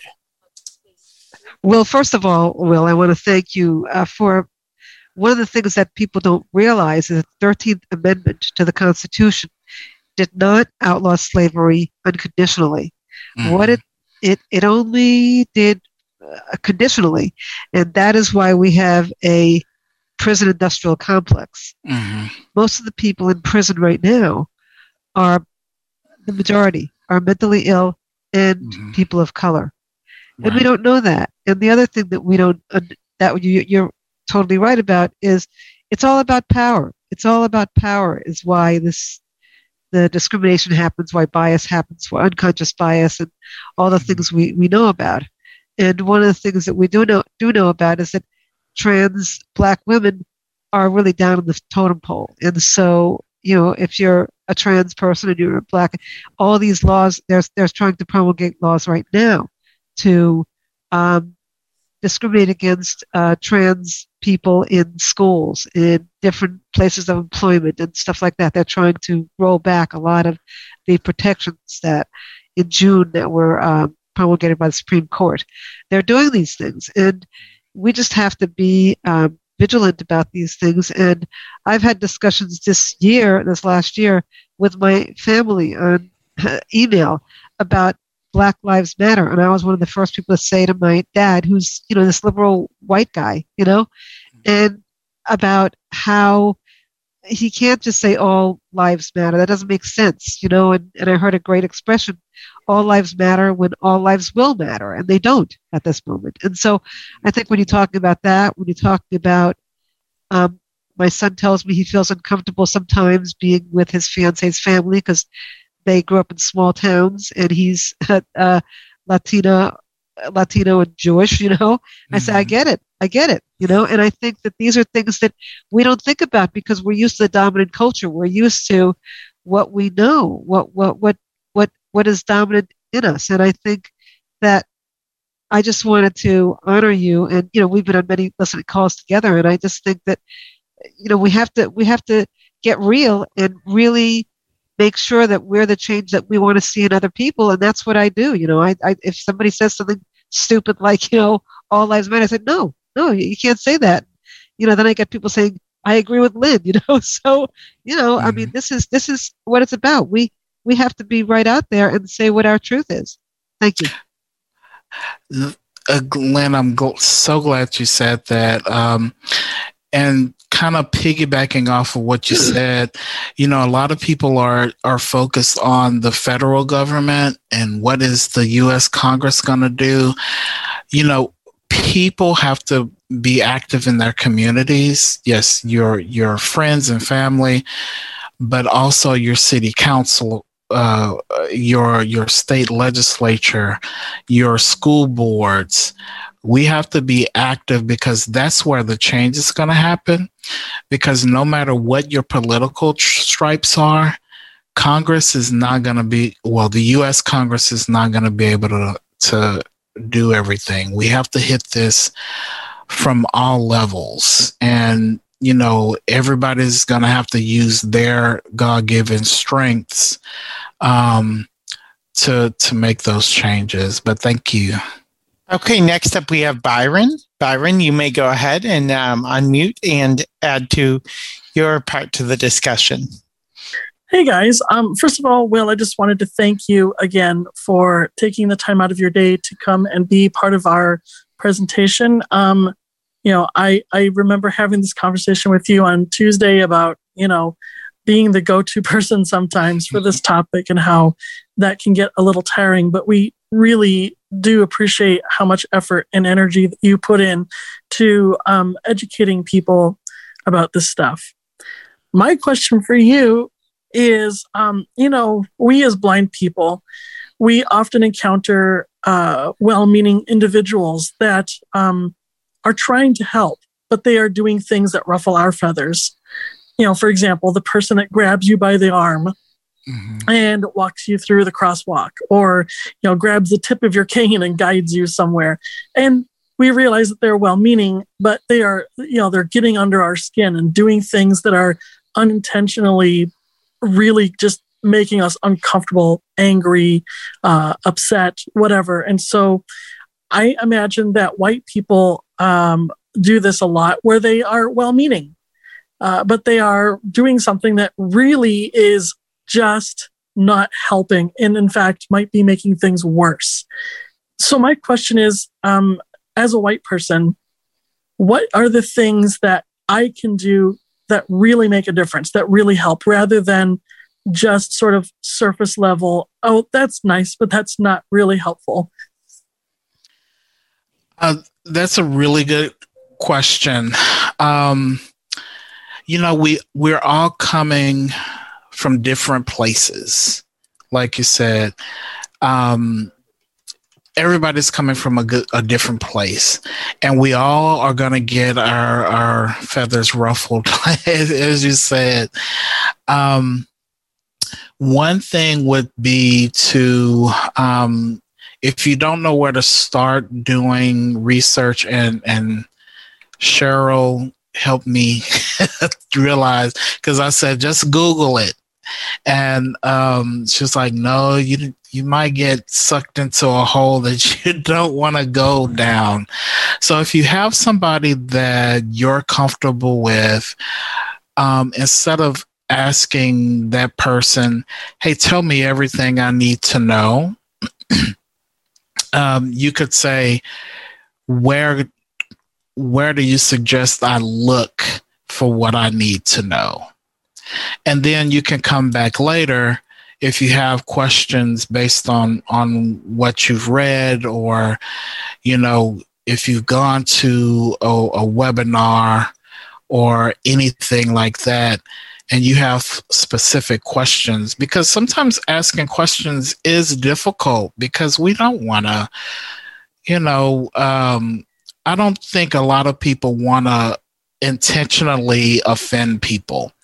So i think if you go to somebody that you're comfortable with and say where do i need to go to, to learn more? And can i come back to you uh, with questions i might have after i do my research, I think that's perfectly fine because there's going to have to be conversation in order for all of us to move forward. So I think that's the simplest thing that that people can do. Okay. Um, thanks, Byron. And Cheryl, speaking of Cheryl, Cheryl's up next. So, Cheryl, you may go ahead and unmute. Oh, hi, Byron. Uh, not hi, Byron. Hi, Will. Hello um, there. and hi, Byron, too. Um, so I'm wondering, um, why do you think uh, African Americans, especially maybe African American males, as you mentioned, are willing to acknowledge that there's a need for help? Because, as you said, and as we know, the trauma has always existed. Mm-hmm. Um, and, you know, because we've just always been confronting discrimination mm-hmm. or microaggressions or something. So what do you think has changed? Why are we why are people willing to say out loud not acceptable? Yeah. You know, I think again, I think it's due to the pandemic. I think we're at a place where we can't run from our stuff anymore. Now, you know, once we get people vaccinated and back out there, who knows what it will be. But when we're sitting at home, some of us with kids or grandkids, um, and you're you're stuck with self and you can't run from yourself it kind of makes you think oh i need to work on myself so i can stand myself while i'm stuck in the house and hopefully i'm hoping that this will um, translate to a better life for people even after um, we're not stuck in the house as much. And after we get back out there um, amongst the people, I'm hoping is something that will translate moving forward. Because, um, like I said, it's not going to be perfect, but I think people are just. Uh, how does the saying go? They're they're sick and tired of being sick and tired and I think that's that's probably the most reasonable thing that that I could say. People are tired of being sick and tired. Okay, uh, Ro- Rose. Can, I, can oh. I say one? I just want to say one thing. Um, I I think I, I agree with you, and I think one of the things um, that I I want us to think about as we sort of move forward is, um, and I'm, I'm borrowing this from uh, somebody else who said, you know, a lot of times when um, we want to know about the lives of Black Americans, um, there's an assumption that there's a trauma. Um, there's something horrible that's happened. And I want us to maybe start, and, and maybe part of change and part of the impact of Black History Month can be that we start looking for just learning about people's lives mm. and acknowledging that there's a spectrum. So, yes, there are stories of trauma, but there are also stories of just being and joy, and mm. that we hmm. need to make room in our understanding of, you know, who are African Americans to encompass everything. Oh yeah, I like that. and I'm gonna steal it from you. okay. So up next we have Rosemary. Rosemary, you can go ahead and unmute. Uh, hi, this is Rose in um, Massachusetts, and so I'm listening to you speak, Will, and it's very interesting. Um, and I'm one of those ignorant people that don't know everything, and some of some of everything. The mm-hmm. one thing I don't know is the all of the alphabet that you just stated prior to the uh, the I don't know what the community of uh, gay and lesbian mm-hmm. ABC and EFD. Mm-hmm. I don't know. I'm so mm-hmm. sorry. I'm just mm-hmm. very ignorant with all of the alphabet. So what does all of that mean? Um, it it stands for lesbian, gay, bisexual, questioning or queer, intersex, and ally or asexual. And then there's a plus at the end because there's even more letters that if we went through all the letters would be here past our time. so, but um, one good place to look would be um, with uh, Blind LGBT Pride uh, International or BPI. Um, we have a lot of that information on the website, or um, you can reach out on to anyone on the contact page, or um, find a way to get in contact with me, and I can definitely um, share more information with all those letters. Okay. Um, and one other thing I'd like to say is thank you for uh, taking the time to uh, talk about all of the uh, intertwining issues relating to not only Black people, but people in general, because there's a lot of mentally ill people um, throughout the world.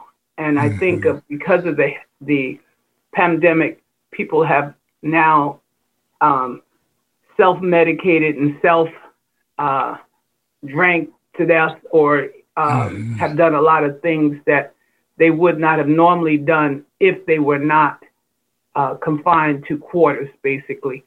Um, mm. I just found out about a young man who drank himself to death.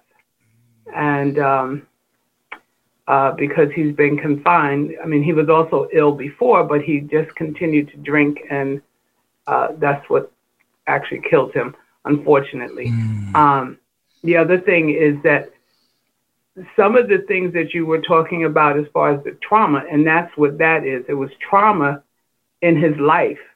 Mm. And people just do these things and they don't even realize that they're they're they're killing themselves.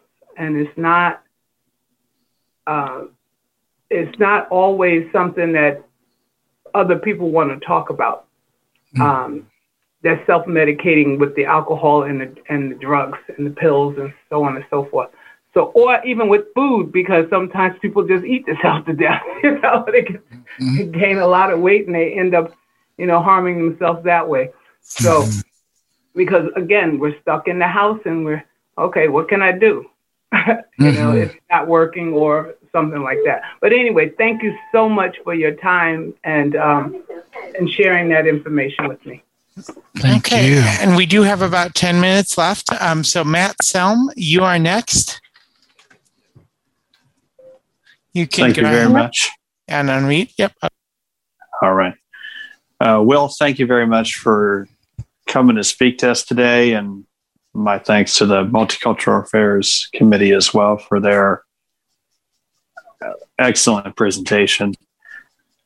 Um, well, I'm, I'm, I, I always like good analogies, and your pot roast analogy is, I think, one that is going to stick with me for the the the rest of my life. Um, it, it it, it was just so powerful. I, I wonder, um, Byron took my question, but I wonder if, um, that's all right, Byron. I wonder if, uh, in your, you know, in the speeches that you give to small groups and in the people that you've encountered, you know, I sometimes I feel like blind people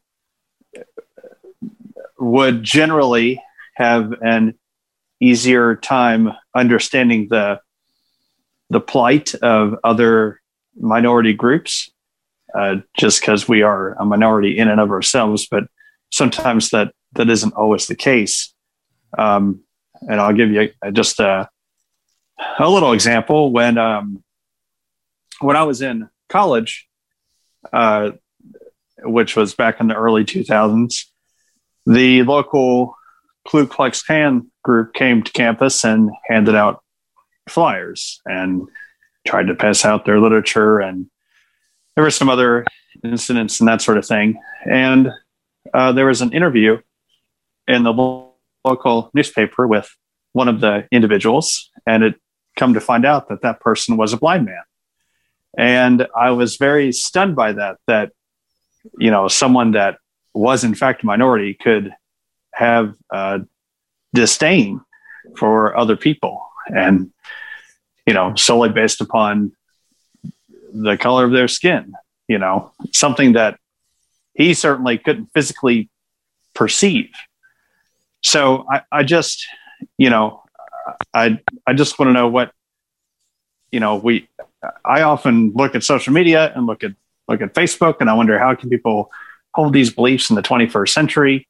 Um, but I wonder, you know, if you had any comments on that or, or anything like that. So, Um, that's a, a good question, Matt. Um, you know, I think your question brings to mind how policing started um, in the on the continent, even before we were a country. Um, you know, back then, people were considered citizens if they were white men who were landowners. And when they when policing started, it was to um, watch. They were called slave patrols, and there were too many slaves for um, people to keep up with. They actually followed them around to make sure they would come back um, to the master. And so when when immigrants started coming over, um, and they looked like the the rich white landowners, they the those same landowners used those people's those immigrants looks. You look like me so i'm going to pay you some money to um, watch these these slaves and and these poor people uh, and keep them in line so they will they will use whatever they need to to keep whatever they want people of color or the poor in line. And that's what uh, a lot of times people get caught up. Um, they get caught up in, hey, I have this in common with you. Um, so I'm gonna go with what what you've gone with. Um, so, and a lot of times it doesn't make sense. People want to belong, uh, if that makes sense. Um, people just simply want to belong. And I don't think we can delve into it in the last uh, couple of minutes, but um, I'll send over um, some some readings that can be shared because um, there's a lot of um, study that's been been done about it. Okay, and we do have about five minutes, and we have uh, three or four more raised hands. Um, Will, um, if you're willing to stay a little bit, you know, past uh, the the top of the hour, I know ACB Radio has to drop off at the uh, top of the hour, but if you're willing to stay and just take these last few raised hands, or is that something you can do? That sounds good. Okay. Okay. Sounds good. And as long as Tyan's okay with that, we'll continue moving forward. So totally. Um, okay. So we have Deanna up next. Deanna, you can unmute. I Will. Hello uh, there.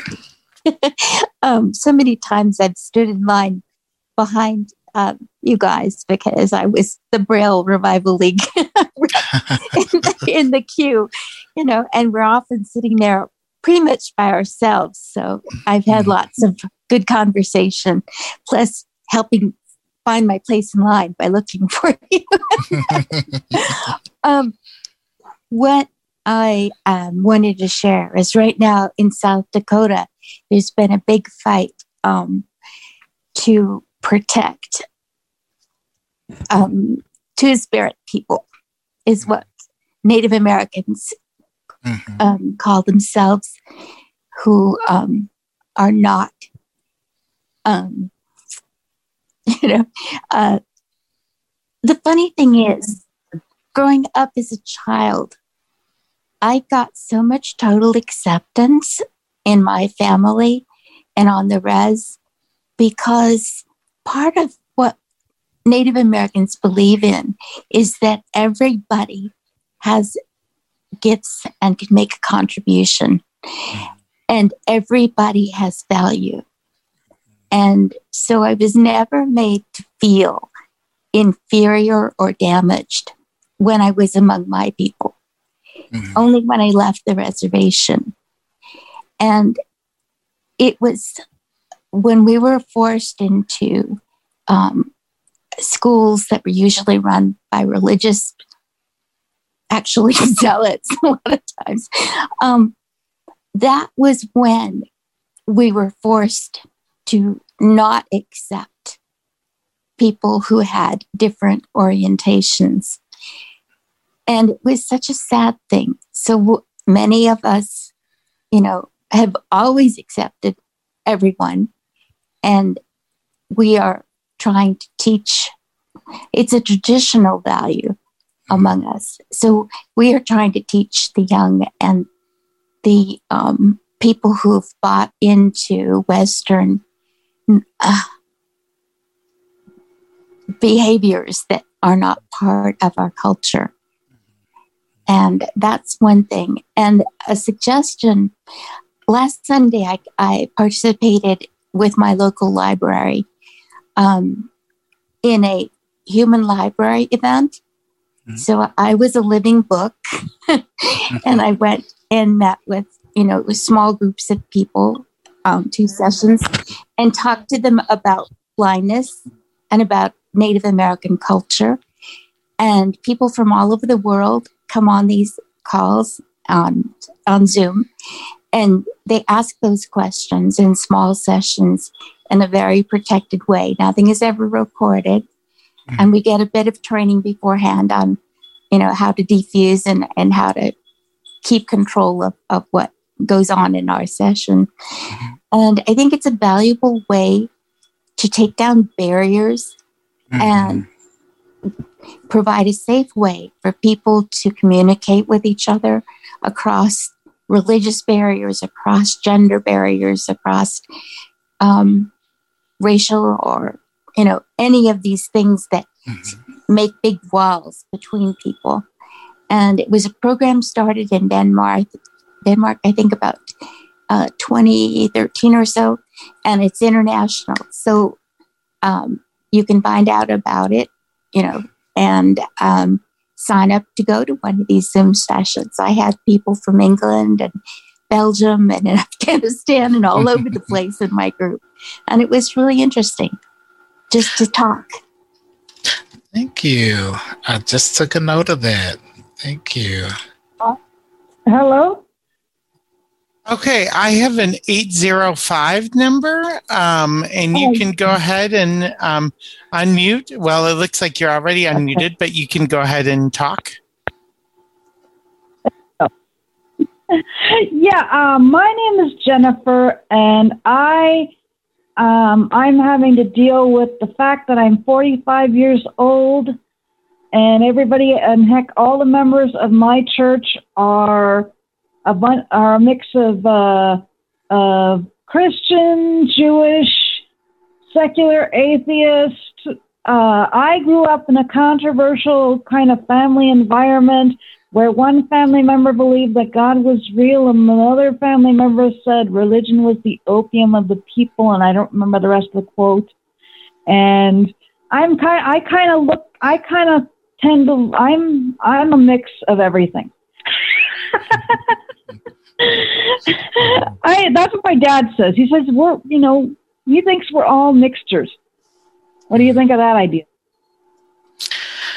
I I, th- I think we basically are where we start off as a product of our family and then mm-hmm. as we go out into the world we we get all these different ideas and different perspectives.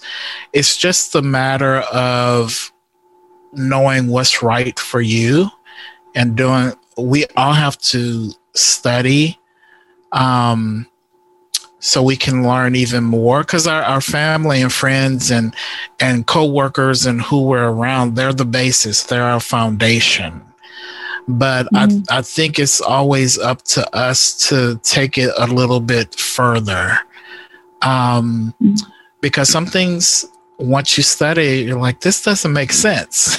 So yeah like because you know, I, I realized that, that that whole statement wasn't even the full quote. It was actually mom only remembered part of the statement and it actually it said um, in the rest of the quote uh, there and I don't remember the quote in its entirety, but it also it said that religion can either be an opiate or it could be a positive force depending on who. I mean, because you know, I keep thinking back to what my mom was panicking about um, when I got my first when I had my first boyfriend, and she's like, "He could be another Jim Jones," and you know, she was panicking like crazy, and I I didn't know myself, and I was I, I was a young kid. You know, when you're a teenager, you you don't have the necessary knowledge to understand that what you might be getting involved in could potentially be harmful to yourself or somebody mm-hmm. else. Mm. And so, I almost got I almost became I almost I got connected with these Seventh Day Adventists and they're they're you know friendly people, nice people. But then when I looked at some of the writings of Ellen G. White, um, I realized, wait, this is too controversial. I told them I could no longer be a part of this organ. I couldn't be a part of the Adventist Church at all. And I mean, they're still around. They still are doing their whatever they do. But I mean, I'm, I'm, i mean, they were giving me braille materials, and I finally just threw out all all of those materials and I said, you know, I'm going back to the church I started with because something's wrong with my. It's either my mental. If it's I have post traumatic stress disorder because of physical and sexual assault, and after all that happened, it, you know, I I we tried every tactic in the book, including litigation. Mm-hmm. My mom and myself, and nothing worked in the long run, and we're still fighting. I, I think collectively we are still fighting these battles. Yeah, uh, and I I thank you for sharing that. Um, you know, I think you did a, a good thing by studying and realizing, hey, this is not for me. So you moved on. And I think even by your presence for the Oh, I'm sorry. I muted you accidentally, Will. I apologize. You're mm-hmm. going to have to unmute. Let's see. I'm, yep, you're unmuted. I'm sorry for doing that. Okay. Can you hear me now? Yep. Okay, good, good, good. Oh, uh, just really quickly, um, I'm glad Jennifer was able, with your presence, even for that little short time, you might have helped them learn how to deal with other blind people that they come across in the future. So I don't believe in coincidences. Um, everything is connected. So you needed to be there for that little bit of time. Okay, up next we have Dan Spoone. So, Dan, go ahead. Hi, Will. Hey, Dan. Thank, thank, how you doing, sir? Thanks Good, for the good. presentation. Um, I was the you know over the last uh, couple of days, you know, uh, two different news stories really um, kind of reached me a little bit, and I wanted to share those with you and get your thoughts. The first was related to the LGBTQ plus community, and that was a report that's just come out here, I think, in the last day or two about the percentage of adults in the United States that now identify as part of the LGBTQ plus community. And it's grown over the last three years from three plus percent to four plus percent to this year was a little over five percent. But this was what really interested me about the next level that they kind of um, dug down, and that was they looked at it by um, by generation. So people 75 and over, only 1.2% of that population in the United States identified as LGBTQ plus. When it went to the baby boomers at 57 through 74, it went to 2%. Generation X, which is your early 40s to, you know, mid 50s, was 3.8%. Now, this is what really interests me, and I wanted to share it with Next Gen and get their thoughts. When it went to the millennials, which are kind of the 25 to 40 range, it went to 9.3%. And when you went to Generation Z, it went to 15.1%, which seemed, you know, like there's some significant um, to me like we for those generations there's there's a safer place where people are feeling a little more comfortable identifying. So that that really interested me. And then the other news story i heard yesterday was the founder of netflix talking about which you know is so important to our culture today and how how much they are really working. They do a report each year on diversity. And this year they're up to 50% of their employees are people of color. And uh, through you know the different uh, uh, ethnic groups. And not only did they report on that they also reported on the percentage of their performers performers and all of their uh, original content that are people of color and broke it down by not only color but women and men by uh, disability and I thought that was really interesting, and and how much focus uh, they're putting on diversity, uh, not only with their workers, but the people that are in front of the camera and the people that are behind the camera doing the productions. So both of those seemed healthy to me uh, and good steps forward. So I wanted to get your thoughts. Yeah, I read that that article, especially on the LGBTQ uh, plus um, article. I saw that I think this weekend. Um, I think, you know, like I was saying before, I think it, like you said, it is generational, and I think people nowadays have access to so many uh, different types of people through social media. um, that thing people don't view things the same. Yeah. Um, you know, in the older generations, you know, they were basically just taught one way, whether it was through religion um, or whatever it was. You know, there weren't less LGBTQ folks, they just didn't share it. Correct. Um, that, that's my thought. Yes. Yeah. Yes. Yeah. So I, I think it's good that we are more open. Um, there's still a way to go. Um, but yeah, it's it's nice because I, I was talking about this too the other day when I was in high school. Um, uh, I don't want to say when, but when I was in high school, people were not out. I remember there being one guy who was that was out and proud, as they say. Mm-hmm. And I went back um, to do a talk, and it seems like everybody in the school was out.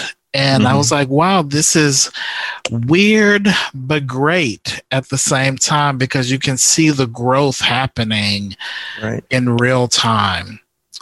And um, as far as the Netflix Netflix thing, I think um, a lot of these companies, especially in this past year, um, have been forced um, because of these these rough conversations that are difficult conversations that are going on to really put a focus on the diversity piece.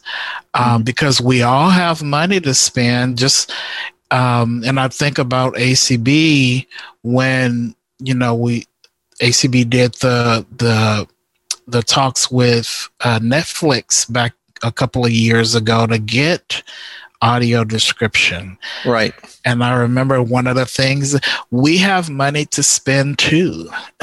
Right. so I think it's just a matter of people being willing to have conversations coming from a place of love and coming from a place of understanding, realizing that we're not always going to agree. Right. But just because we don't agree doesn't make the other person just like a bad person because they don't we don't see eye to eye. Right. Now, the thing on the LGBTQ report, which still really bothered me, was even though there seems to be more openness, at the same time, the amount of bullying and harassment has not gone down.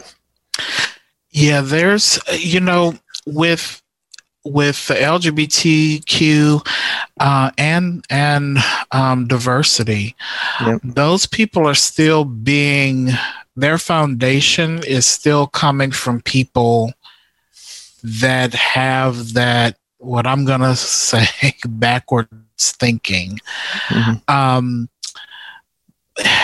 some of those people will eventually change when they get out there on their own and some won't but i really believe and i'm knocking on wood here that a lot of them will get out there and encounter more people more diverse people whether it's sexual identity uh, gender identity uh, ethnicity or what have you and realize that people are just people Yep.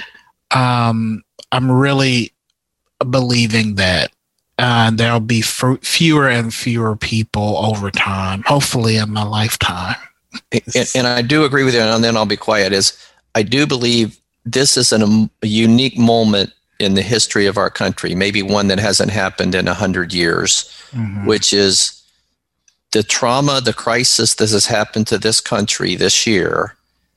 Um, y- you know, things don't change when people things are good. Believe it or not, things change when things are are difficult. Um, and so, as bad as this year's been, I, I think we really have to look at it as an opportunity to really change minds. oh yeah i agree Yeah.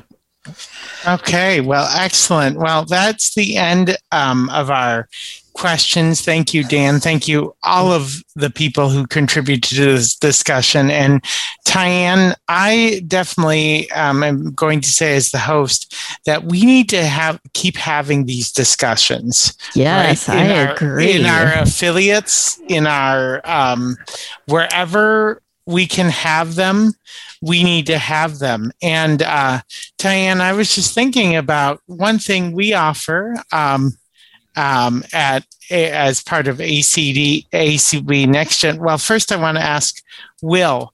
Will, where can people um, find out more about you, your work? Do you have a website or uh, anything like that?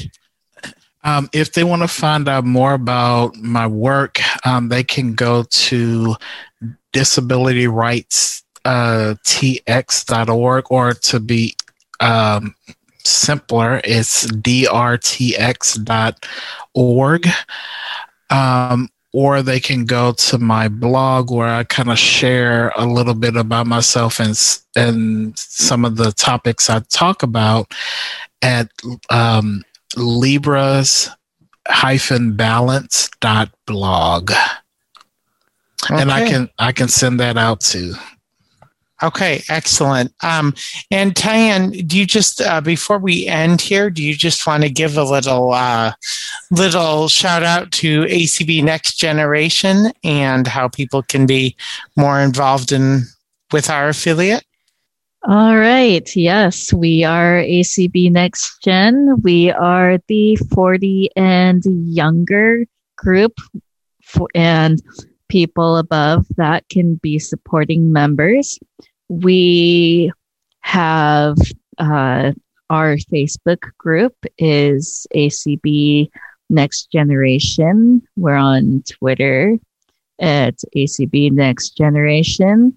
We have a YouTube channel that right now we feature uh, interviews with different members of ACB Next Gen.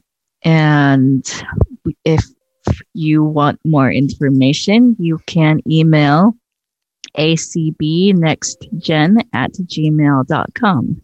And Tyann, I just want to real quickly uh, give um, one of our membership perks. We've been having a lot of discussion in our ACB Next Gen Lounge Facebook group, which is only um, available to uh, members of um, our affiliate. So that's kind of a VIP perk that we have uh, going on. So uh, dues are $15 per year, and we would love it. Uh, it's funny. Some some people call this uh, the telethon portion, right, Tyann? But we would Yeah. we would seriously love it if uh, you became a member. So uh, with that, um, I guess I would like to thank Jeff Bishop and ACB Radio for for streaming. And Tyann, any any final words that you Uh, have? Well, thank you, ACB Radio. Thank you, Will Burley and MCAC. And I love when uh, we see our president on here. Yes, yes, Dan Spoone. Thank you, Dan Spoone, for uh, representing our organization and being the uh, being our fearless leader. So, so uh, thank you all for coming. And as I like to say, good night and better tomorrows.